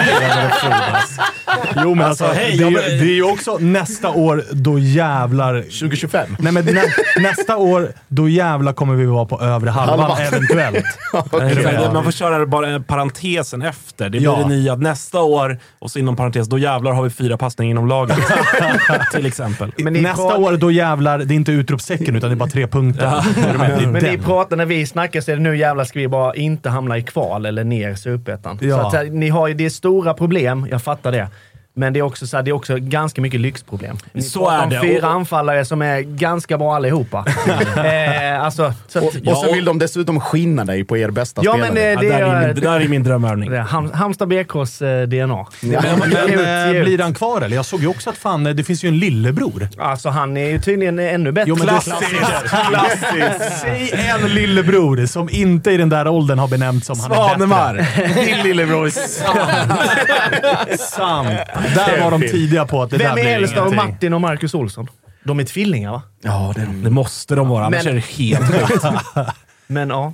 Nej, men det är alltid lillebror som är bättre. Men jag Ja. visste inte ens att det fanns en lillebror Jo, nej, förrän för ett par dagar sedan. Jo, Albin, han är, är, är som sagt eh, jävligt talangfull också. Men jag tror att... Eh, jag tycker det här är svårt. Jag var ganska säker på att eh, Ahlstrand skulle gå, eh, faktiskt. Men... Men eh, vi hade ju lite sån här... Eh, Halmstad hade för första gången eh, den här årliga galan. Nej men vad fan, inte ni också! Nu blir Jocke Hanes tokig. Kvastgalan 2023. Ja, men var var den någonstans?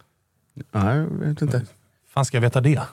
På Leifs Lounge. Leifs Ja, Lounge. det är sant. Eh, nej, men, och då var det några som snackade med honom och då var det Leffes. lite mer positivt om att stanna kvar. Det var också Eh, på Halmstads interna Jo, gala. absolut. Men han har ändå varit eh, ganska öppen med att han vill testa något nytt. Eh, Det är liksom tid, han vill inte stå och stampa här. Men jag vet om att HBK kommer släppa för rätt pris, för det är en sån klubb vi är. Men de vill ju helst släppa utomlands, vad de säger. Eh, Jag vet att Bröndby har varit där. Vad är rätt pris då? Alltså vad hade du varit nöjd med? Alltså, man får också ha med sig att E- Erik Karlsson har ju alltså, han har ett år kvar på kontraktet. Ja. Så Alltså, är ska ni få aldrig. pengar så ska Det ni sälja det. honom nu. Så är det. Eh, och på ett sätt så kan jag liksom tycka att, eh, det var som jag sa när ni frågade mig direkt efter eh, säsongen var slut. Då sa jag, men då säljer vi honom. Eh, Mm. för att som du säger, vi har ett år kvar. Det är nu vi måste sälja. Jag tycker att det finns folk bakom honom som kan göra ganska bra säsong när de får lite egna tyglar. Till exempel en Kasper Karlsson som kan få spela ännu mer. Nu spelar han ganska mycket år, men får en ännu mer tydlig roll. Eh, vi har Allansson kvar, två år, som gjorde en jävla kanonsäsong i år. Han tillsammans med unge Kasper Karlsson och så en ny Ahlstrand på väg in. Just det. Jag tror inte att det är, alltså det är inte dumt läge för oss att sälja Ahlstrand. Så att jag tror att klubben, får det bara rätt pengar så kommer de sälja honom. Vad är rätt då? Fem mil? Nej, vi ska nog upp lite mer. Ah, Jag okej. tror att det Tio. blir- Ja, men 10 kanske. 10 tror jag blir svårt. Jag tror att det här hamnar någonstans i prisspektrat Edvardsen till... Sju. eller- Ja, Mm. 6-7. 6-7 Alltså bara, bara för Berntsen och Dega. Bara Dega. för Alltså honom. sju är bra för han. Alltså, Det är bra- det är bra för hans det är också. jättebra. Alltså det är, det är tre nya spelare. Ja. Och, dess, Från liksom superettan... och det vi Det- pratar om, vi värvar ju alltid liksom nerifrån såklart. Mm. Kolla på Naim Mohammed nu har fått en jävla utväxling på slutet. Till och med intresse från utlandet. på Ja, Nîmes. jag hörde detta. Mm. Eh, men då så, så att det är verkligen rätt. Och jag är ju liksom, jag då som bor i Stockholm ser ju om han nu ska hamna i någon endaste klubb eh, i, eh, i eh, Sverige så är det inte en Stockholmsklubb. Nej! För att jag vill inte ha han så nära mig. Eh, Vi tar, vi tar han till Malmö. Nej, absolut inte Malmö. Fy fan. Nej, men då... Nej, men det får Vart fan inte. ska han då? Nej men typ eh, Peking. kanske... du, Kim Hellberg och Peking, om det nu blir så. Det är nog fan en match made in heaven tror jag. Det kan nog bli bra. Men nej, men jag tror han, kom, jag tror han kommer säljas. Jag tror det. Men i övrigt då? Alltså, I övrigt kommer det hända så mycket Nej, jag tror mer? inte. Jag tror inte Naim kommer sticka. Jag tror inte heller det. Jag tror det Eh, känns som att han, alltså han har landat Han borde lite... ju vara kvar. Ja. Han har landat lite för rätt också och han känner nog att så här, det finns lite mer mål att göra här. Ja. Gör jag en bra vår och gör fem, sex kassar under våren, Ja, men då är det en annan sak. i sommar. Men att gå, att liksom, om man vänder på det, gå på från ett år eller på ett år från Sandviken Yes. till om det nu till exempel skulle bli Danmark. Ja, men det är lite för fort alltså. Ja, Och jag tror också att strategin HBK har, de har ju jobbat svinmycket med, med Naim eh, Simon då som eh, liksom sköter allas eh, knän och... Eh, Mirakeldoktorn. Mirakeldoktorn. Det. det är han Eh, som är eran... Alltså alla klubbar har ju olika edge vad gäller värvningar. Det är han är ju Halmstads stora edge. Absolut. Har du haft ett knäproblem i ditt liv, kom till Halmstad Och fixar jag alla har också varit eh, nej, men Han har jobbat svinmycket med Naim, just så här, prata balans. Vi pratar Sandviken, där han, han är bara snabb eh, och bara stack. Eh, men här, liksom, när man möter stora starka AIK, eh, då, då är det liksom... Han faller ganska lätt när han mötte Milo. Eh, alltså det, han har inte haft den balansen. Nu har han ju fått upp det på slutet och fan svinduktig försvarsmässigt, så att han är nog på mångas radar. Men det är lite för tidigt och jag tror att HBK klappar honom ganska mycket på ryggen och säger shit vad bra du är, du är vår framtid här, bla bla bla. Eh, så att han tror jag inte, men som du säger Svanen, sex mål in, då är det nog inte omöjligt. Nej, det tror inte jag Sen heller. tror jag, sticker Ahlstrand, då tror jag Kasper stannar. Eh, för han vet ju också haft lite intresse. Eh, så att då tror jag han kommer få en helt annan roll och då tror jag han är sugen på Han är också ung. Och det är väl bra Vad är- också för Kasper att få en ordentlig Svinbra. ordinarie säsong och se vad Ahlstrand gjorde. Och kan jag stärka mitt värde Exakt. här? Vad är, det för, vad är det för kontraktslängd på Karlsson? Eh, han har ett år till.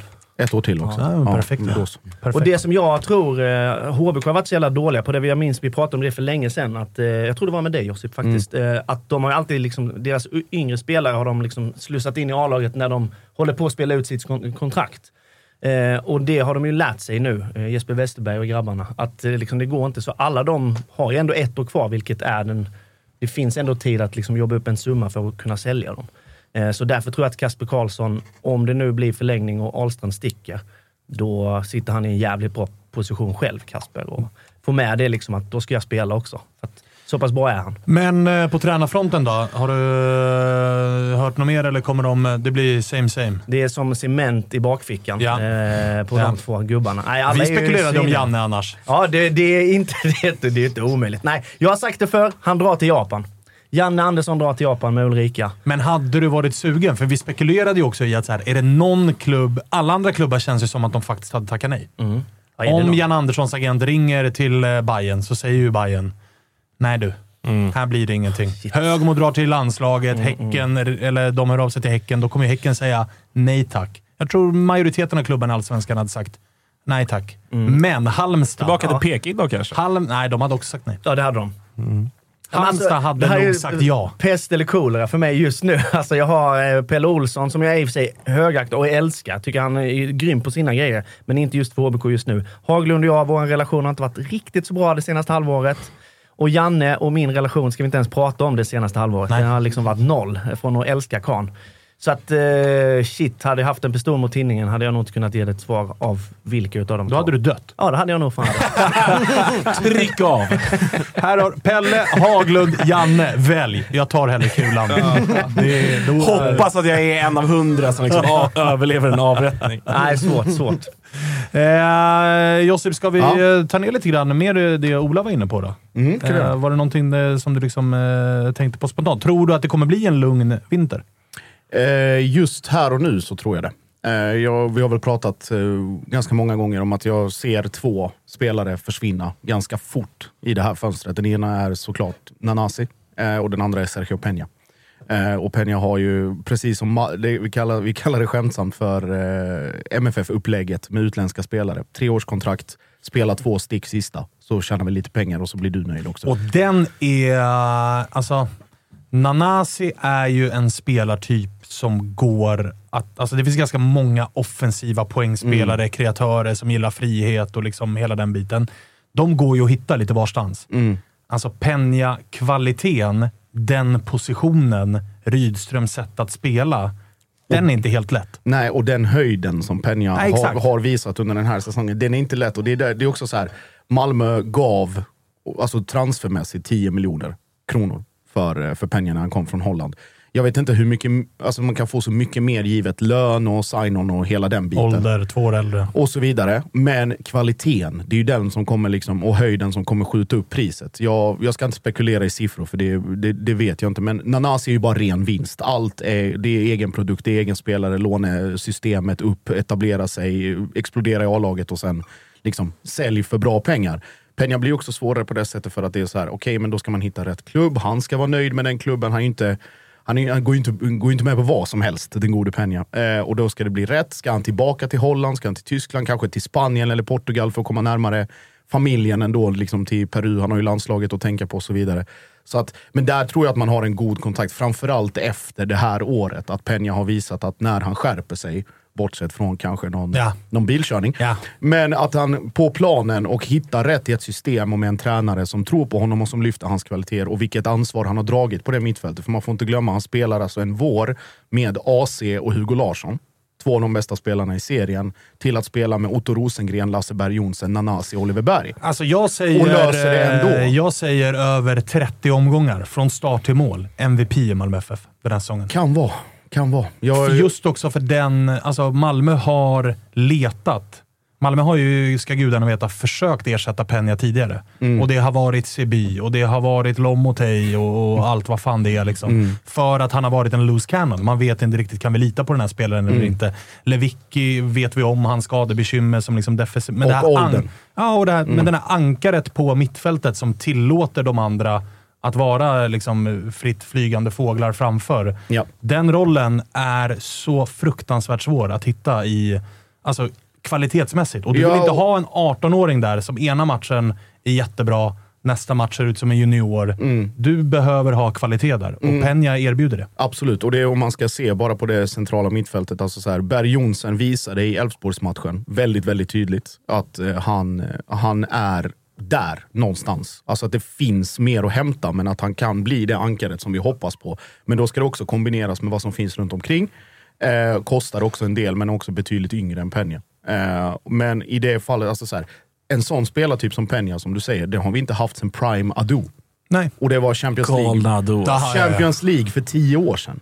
Hallå, det- det är brorsan. där- Ja, på gul. På gul, brorsan. Gul brorsan. Men liksom det är den, och den, där måste man ju också, så här, för att om Malmö ska hoppas på att ersätta Peña med tre befintliga spelare som finns, eller om man ska hitta någon med samma kvalitet, då kommer det också kosta satan. Och då liksom den här jackpot-vinsten som, om vi tittar övergångsmässigt, som Peña var för 10 miljoner. Eller att Veljko Birmancevic en gång i tiden kostade 10 miljoner. Eller att Cornelius och eh, Busanello tillsammans kostar 8.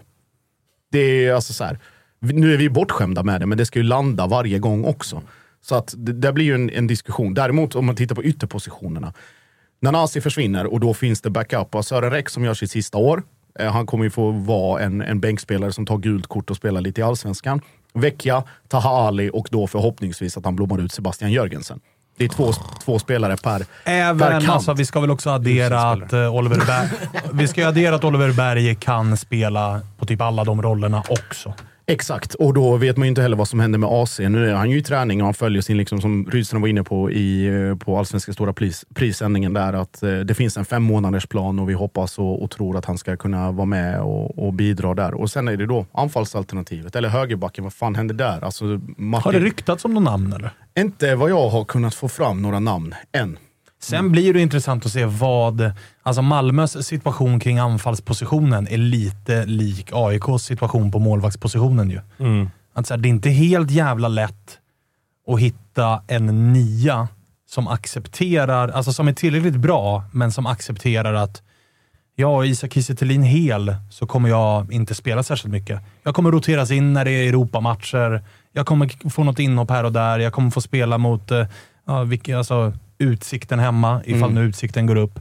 Men det är heller inte optimalt. Alltså, Isak Kiese Thelin är väl topp tre, bäst betald i laget. Mm. Du värvar ju inte nia som ska peta Isak Kiese här och nu och Nej. sätta honom på kvisten. Och då går vi tillbaka till det vi pratade om innan. Då är det alltså en 10 miljoners värvning från Serbien eller Montenegro eller vad fan Ja, det nu exakt. än är. Någon som kommer in, 19-åring. 19 bast, gjort 8 plus 5 i den montenegrinska ligan eller whatever. Upp där, pang 10 millar och sen får man hoppas att det, att det flyger. Och det är väl en fulldo... Alltså så här, plånboken är ju inte bara där för att den ska liksom eget kapital, 700 miljoner och Europapengar. Låt Nu- degen jobba. nu, nu garvar, nu garvar liksom de på, på, på kontoret nere i Malmö och tänker Q2, Q2, Q2, Q2. Liksom alla de pengarna som ska ramla in där med Europa. Vad är det? En omgång säkrad och sen har man liksom 100, Ja. 100 så. Men pengarna ska jobba. Kul för dem. Ja, just det. Mm. Men pengarna ska jobba, alltså de ska, de ska ju omsättas någonstans också. Och det är väl, om man ska vara där nere och titta, eller om eh, vi pratade, eller det kom rykten i våras om att Malmö var i Japan och kolla på en spelare som sen hamnar i Dinamo Zagreb. Alltså den typen av grejer också. Alltså, Fan om inte svenska lag ska börja jobba mer eh, Japan. asiatiska marknader. Jo, japsarna är ju fan ruggiga alltså. Ja, det är fan helt otroligt det, hur bra det de finns är. mycket bra fotbollsspelare där. Alltså. Fan vilka olika världar vi lever i Josip. Ja. Nej, jag, jag hade inte ja, men vi, det. vi, vi värvar med höften 10 millar. Man bara, det är liksom, det vi har aldrig värvat för tillsammans med de pengarna. Det var, jag bara- det var AIK som strösslar 10 mille i sign-on och hoppas på att det flyger. Får jag bara fråga?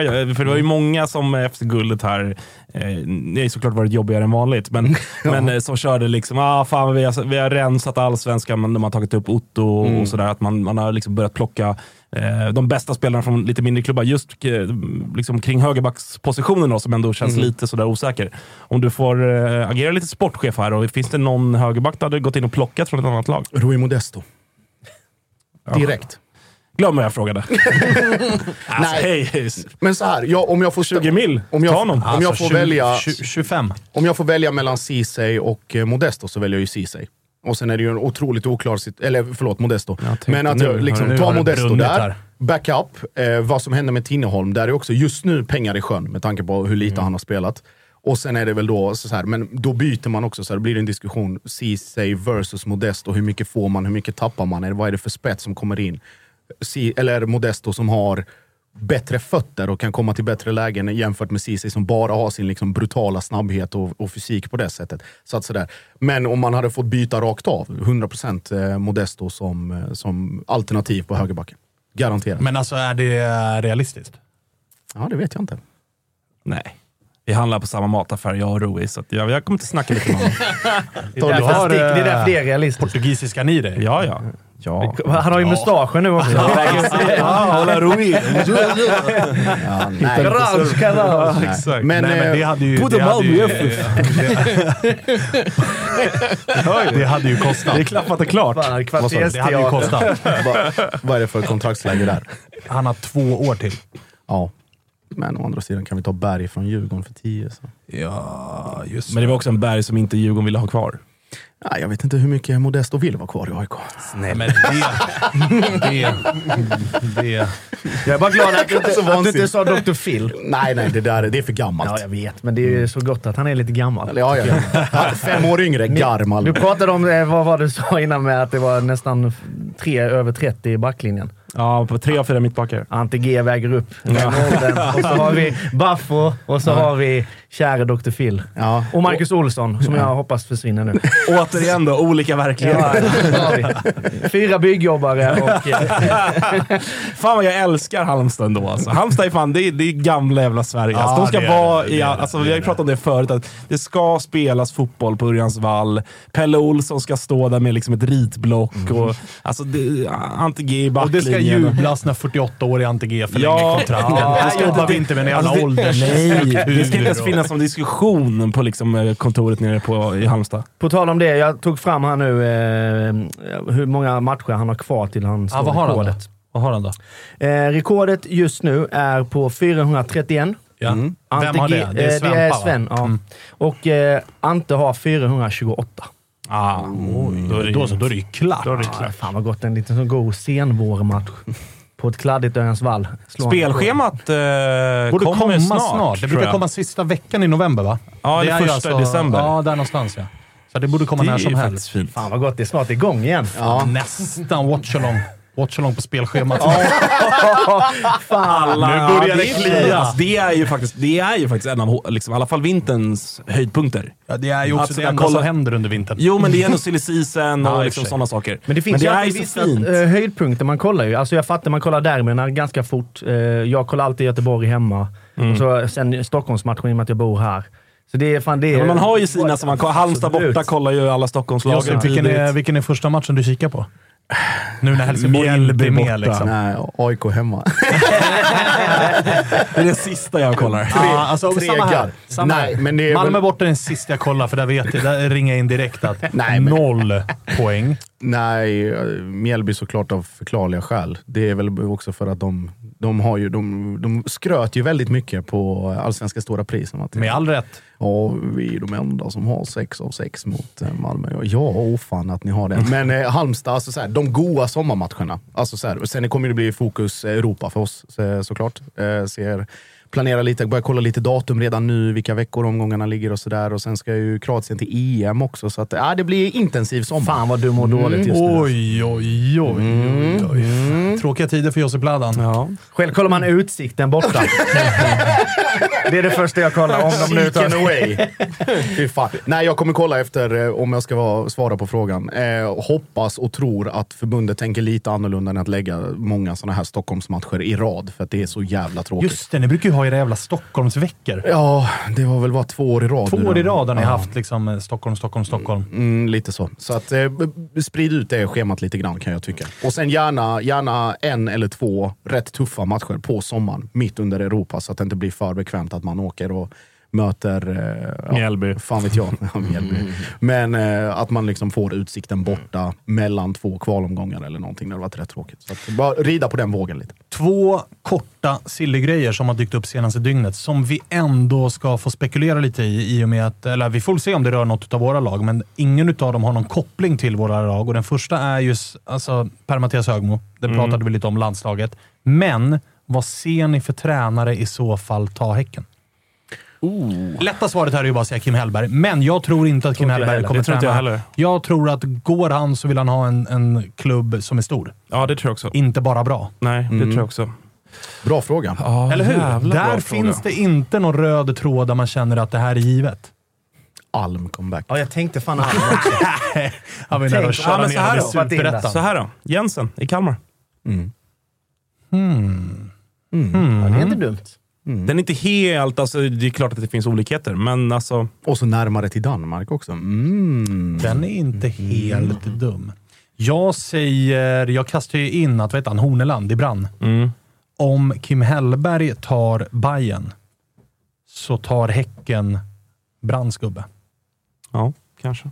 Inte dum va? Spela 4-3-3, fartfylld fotboll, offensiv fotboll. Klickar i många av de boxarna som eh, Häcken kommer leta efter. Yes, häcken ja. med också, med tanke på det senaste året i ryggen, lite fetare plånbok. Det finns Mm. en tripplad lön att hämta här hos Erik Horneland. Hade det inte varit för att eh, Alvbåge berättade att han har förlängt så är ju Sarpsborg-Häcken en ny friendship på gång. Så i och med att Hampus Andersson, gamle Just det. Häcken, eh, numera sportchef i Sarpsborg, och då hade nog Häcken kunnat gå för Billborn. Just det. Men där är ju förlängt kontrakt så att det blir ju... Jo, men du, alltså det, där, det där med tränarkontrakt Mm. och sportchefskontrakt. Alltså vill trä, säg ett, gå Billborn till sin sportchef och styrelse i Sarpsborg och säger det här erbjudandet vill jag ha. Jag känner mig klar här. Jag har fått ett erbjudande som lockar mer. Alltså det är svårt för en klubb då att säga, men du har kontrakt så att vi tvingar dig att vara kvar. Ja, Man får ju hitta bara en ekonomisk lösning som funkar och gällande Ja. tränare inom Norden, det är inga stora summor som ska upp på ett bord alltså. nej. Jag menar, Berntsen hade kontrakt med Sarpsborg också. Det är inte så att de bara, nej, exakt. tyvärr, du har avtal med oss. Utan då får man ju bara hitta en, Ja, ja. en ekonomisk lösning, lösning. lösning går ju alltid att hitta, men... eh, Spelare ja. blir ju en annan grej, för där är det ju så här. Det beror på du kontrakt behöver med tränaren också i och för sig. Ja, det gör det ju. Men Alltså, spelare är det ju så här, där kan ju klubben säga nej. Och vad ska spelaren göra då? Gå, gå ut och vara asdålig i ett halvår? Strejka. strejka. Då är det så här, okej synd, då vill inte den klubben ha dig längre. Ja. Har en klubb bestämt sig för att vi vill ha dig som tränare, det resultaten du har gjort, intervjuerna vi har tagit in dig på, du har övertygat oss, vi vill ha dig. Då är det lite skitsamma vad han gör kommande månad, kommande halvår. De har redan Ja. liksom singlat ut det. Så att Jag tror att det där med kontrakt på tränare och sportchefer och, Och- sånt, det är sekundärt. Alltså. Och också en annan aspekt. Skulle Billborn gå till Häcken så skiter han ju inte ner sitt bayern legacy Exakt. Den är lättare än när det ryktades som IFK. Göteborg till Och det är exempel. väl lite som, alltså, snackar om det med en kompis, alltså så här, Hellberg till Norrköping är ju lite som Billborn och Bayern. Alla vet att någon dag kommer det komma när Kommer de kommer hända, gå ja. dit. Så att, och det, spelar, det, är så här, det är svårare för Hellberg kanske, all om han hade tagit AIK eller Djurgården och sen till Peking. Det är ju en annan grej. Men Billborn, Norge, Häcken, Bayern väntar. Det är lugnt. Kristoffer Petersson rev sitt kontrakt med Hapoel Beersheva i eh, Israel. Har ju gjort en liksom eh, stökig utlandskarriär, men har ju aldrig satt sin fot i allsvenskan. Fyller 29 år om bara någon vecka här. Ser ni han landa i en allsvensk klubb och i så fall vilken? Inte nu. Jag tror han har ett kontrakt till i sig. Tror du det? Passa på. Alltså Bercheva blev vad det blev. Han är ju liksom så här, det är fritt och han kan placera sig egentligen var som helst. Så att eh, det går väl alldeles säkert att hitta någon, något ett, ett plus ett avtal. Sen är det nog eh, Sverige och då är det nog Bayern. Bayern tror du? Mm.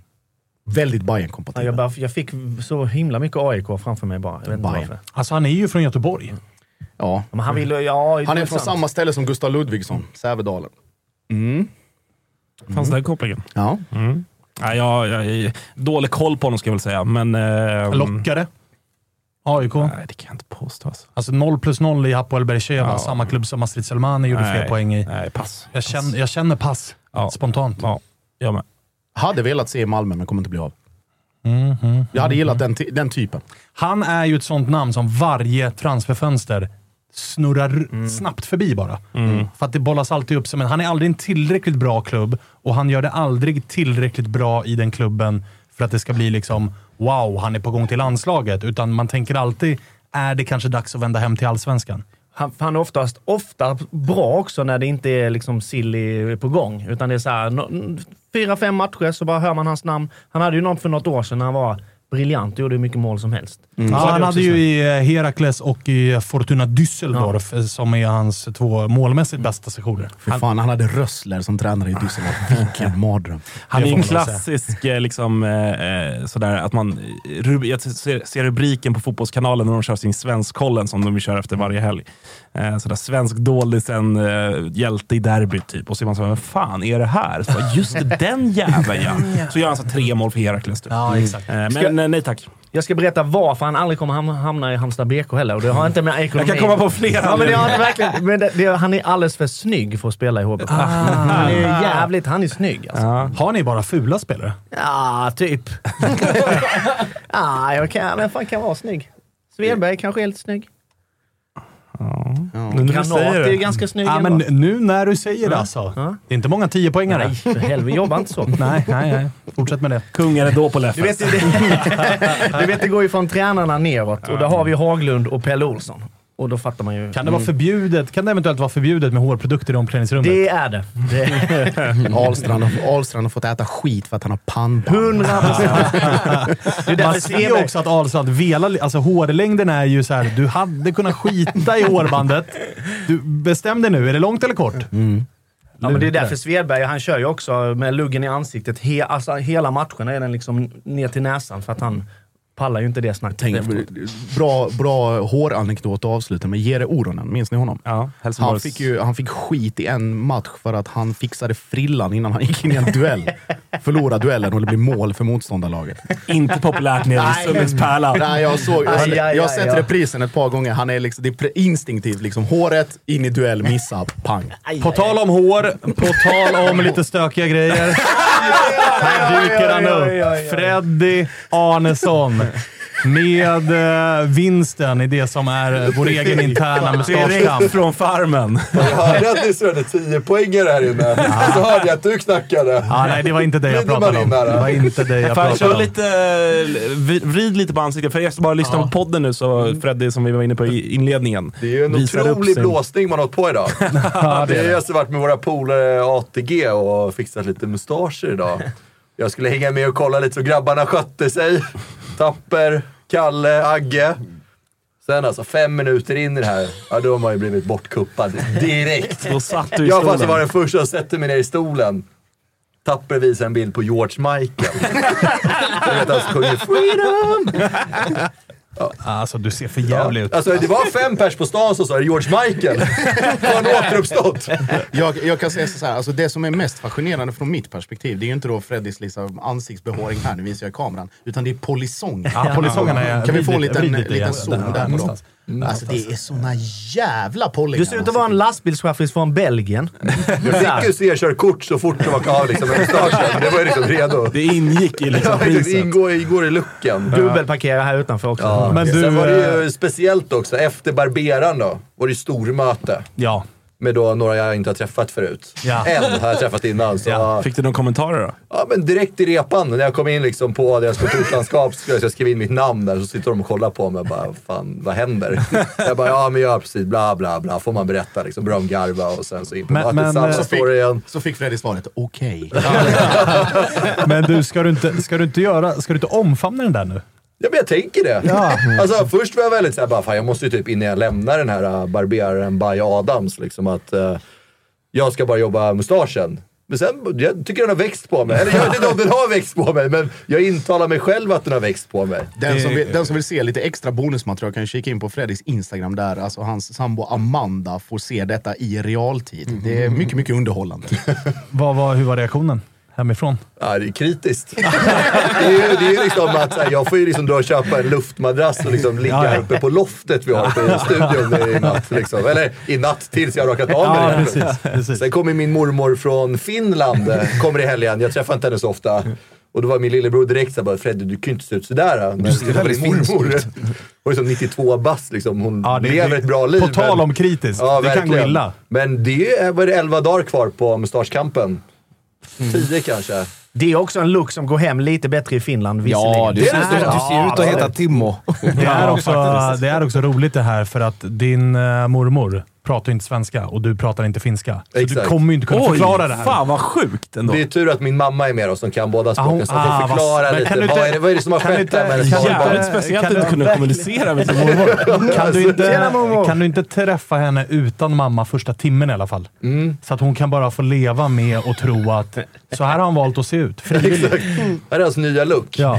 Det är också Ja, kul när du ska förklara det för henne teckenspråk. Bara, eh, ja. Ja, Nej, det går ju inte. ATG och mustaschkamper. Visa fakturan bara Fredrik. så- Så kollar vi på liksom Kalle och Agge. Framförallt De, Spången. de har bara blivit snyggare. Alltså de var såhär, du vet, när Agge satte sig i den där stolen. Han hade någon såhär, såhär varm, våt handduk över ansiktet. Jag sa han var såhär hammamspa liksom.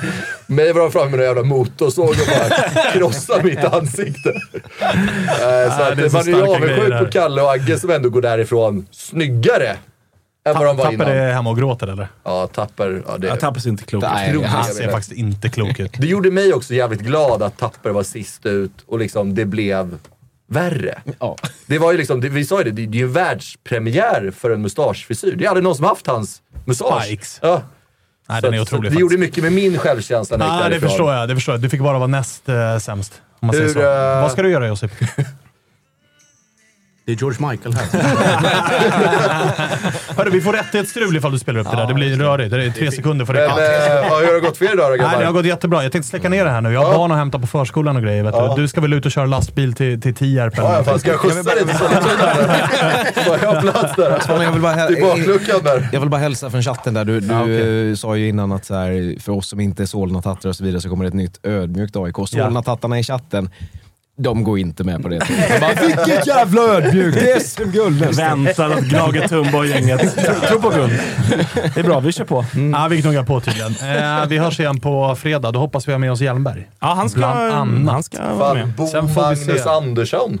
Ska han vara med Bosse? Bosse! Ja, men då så. Fan, han hittar Magnus något. Andersson Vi fortsätter med sportcheferna. Fortsätter med lite sportchefstema på fredag. Då är det Bayern och Djurgården. Mm. Jävla fin vecka ändå. Alltså, jag gillar den här tiden på året. Det finns inga matcher att vara besviken på. Det finns bara saker att se fram emot. Jag mår eh, otroligt bra. Ja, jag du, har, du har ett lyster. Ja. Alltså, jag har aldrig sett dig så här lycklig. Eh, fint hörni. Fint, hörni. Eh, Freddy, gå ut och kolla i spegeln en gång till. Och sudda.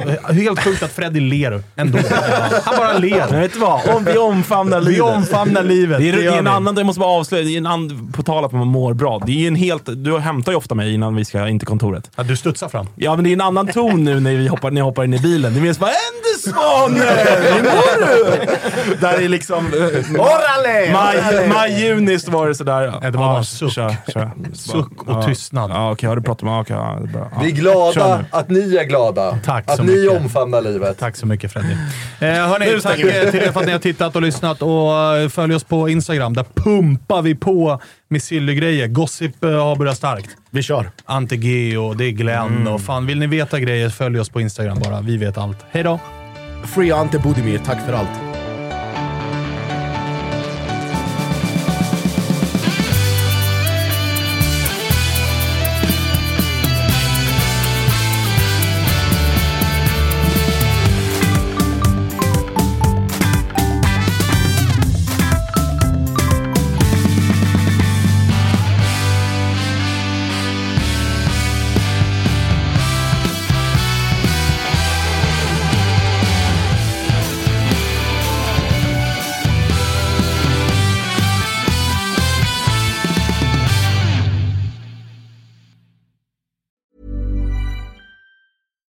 Deserves the best, and there's no better place to shop for Mother's Day than Whole Foods Market. They're your destination for unbeatable savings, from premium gifts to show-stopping flowers and irresistible desserts. Start by saving 33% with Prime on all body care and candles. Then get a 15-stem bunch of tulips for just $9.99 each with Prime. Round out Mom's menu with festive rosé, irresistible berry chantilly cake, and more special treats. Come celebrate Mother's Day at Whole Foods Market.